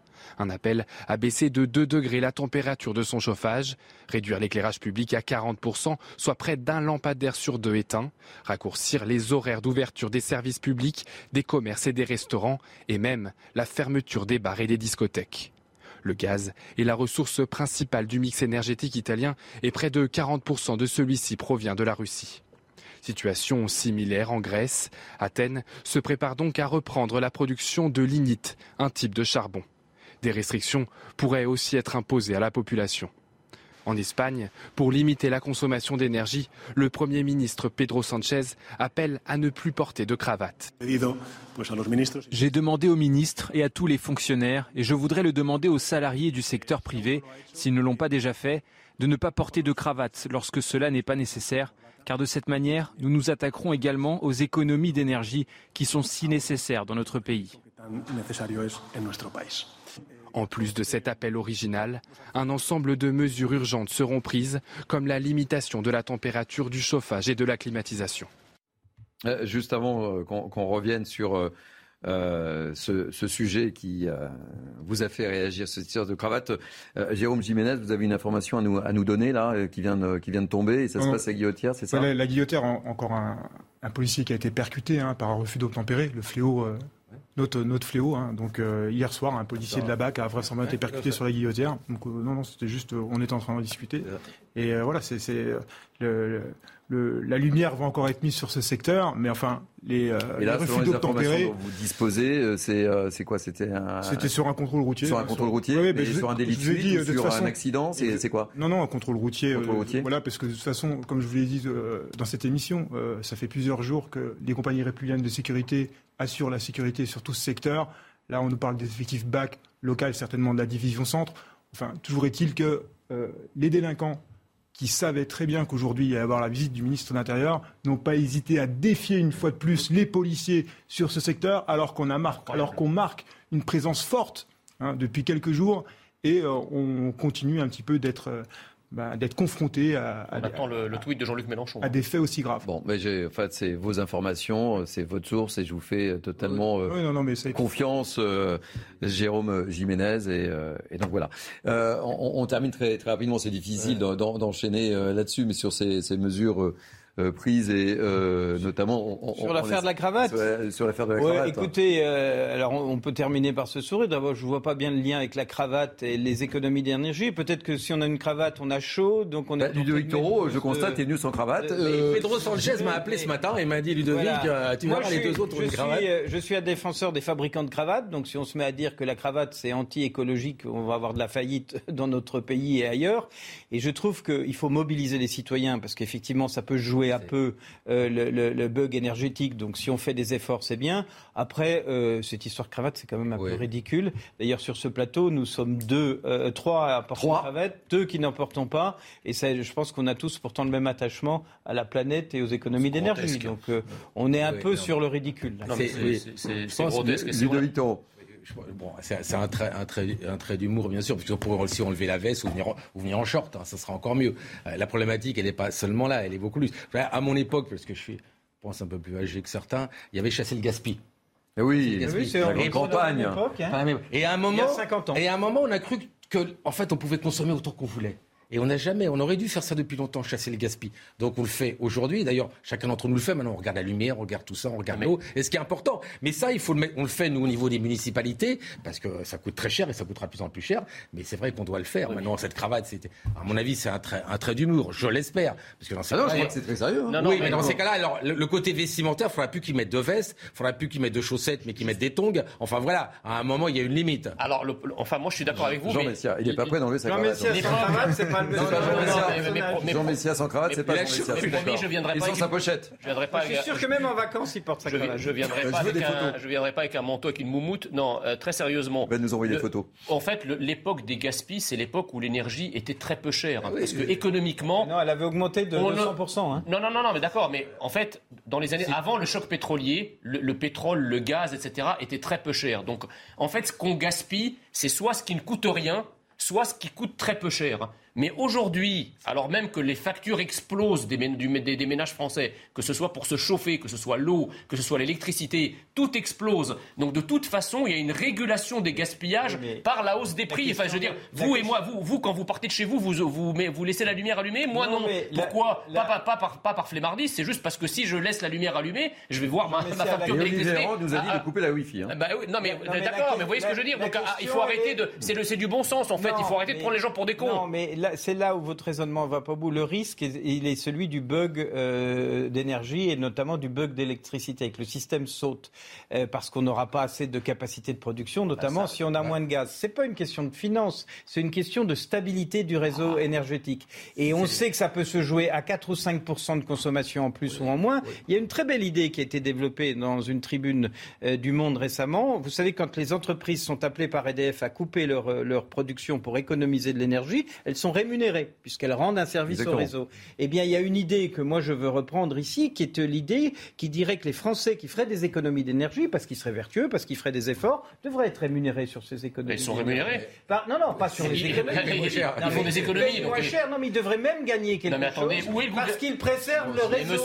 Parce qu'ils préservent le réseau électrique. Il ne faut pas qu'on pense que le réseau électrique ne peut pas sauter, et que si le réseau électrique saute, il est interconnecté à l'échelon de l'Europe, ça peut être dramatique. Mais justement, alors où est le gouvernement là-dedans, parce que c'est au gouvernement. Là, ce dont vous parlez, c'est effectivement un concept macroéconomique de protection du réseau. Mais le problème, c'est que le gouvernement est comptable de cette protection. Il est comptable. Mais attendez, alors dans ce cas-là, si effectivement le gouvernement n'est pas capable d'assurer une consommation normale et que même en faisant des économies, le réseau risque de sauter, qu'il n'aille pas faire des moulinets pour menacer des puissances étrangères dont nous dépendons énergétiquement, si c'est pour qu'en fin de course, ça soit les Français qui portent le chapeau. Ce qui est arrêté avec ça. Et je dois préciser, c'est que Jean Messiha rouvre toujours le cadre pour les grands sujets internationaux, mais oublie le quotidien de Français. Et je dois préciser, et ça sera le mot de la fin, je dois préciser également que les 27 ministres européens de l'énergie qui se sont réunis cette semaine Je ne le sais pas, je n'ai pas la précision et je ne l'ai pas vérifié, mais j'aurais dû le faire. Ont décidé effectivement, et je dois le préciser, de réduire de 15% la consommation de gaz. Ils ont décidé, je veux bien, mais comment on fait sur place ? Ils n'auraient pas dit le contraire. Imaginez qu'ils vous disent on ne réduit pas. C'est le minimum. Ils vont se réunir en Marseille la prochaine fois. Messieurs, nous arrivons au terme de cette émission Midi News Week-End. Je voudrais remercier pour cette page spéciale qui était consacrée, et vous avez pu le voir, à cette visite ministérielle de Gérald Darmanin à Lyon, et il va rencontrer vos collègues là, ou incessamment sous peu, où il a dû les rencontrer, puisqu'il les a rencontrés à 11h35 ce matin. Merci d'avoir été présent. Fin de ce Midi News Week-end, 3 heures d'infos. Je voudrais remercier pour cette page spéciale Aurélie Lucano, qui a travaillé à mes côtés. On a beaucoup jonglé ce matin, parce qu'il y avait beaucoup de choses. Merci à Déborah Smadja, également, merci à nos amis de la régie. Merci Jérôme Jiménez. Merci Ludovic Toro. Merci Yves Jégo. Merci Jean Messiha. N'oubliez pas la photo de vos vacances, puisque vous partez en vacances avec la cravate à la demande de Yves Jégo. Tout de suite, qu'est-ce qui se passe tout de suite ? Eh bien, je crois que ce sont les belles figures de l'histoire. Je ne le crois pas, j'en suis même persuadé. Bonne journée sur CNews. Je vous dis bye bye. Et à demain, 10h, 13h, Midi News, Week-End. Even on a budget, quality is non-negotiable. That's why Quince is the place to score high-end essentials at 50 to 80% less than similar brands. Get your hands on buttery soft cashmere sweaters from just $60, Italian leather jackets, and so much more. And the best part about Quince, they exclusively partner with factories committed to safe, ethical, and responsible manufacturing. Elevate your style without the elevated price tag with Quince. Go to quince.com/upgrade for free shipping and 365-day returns.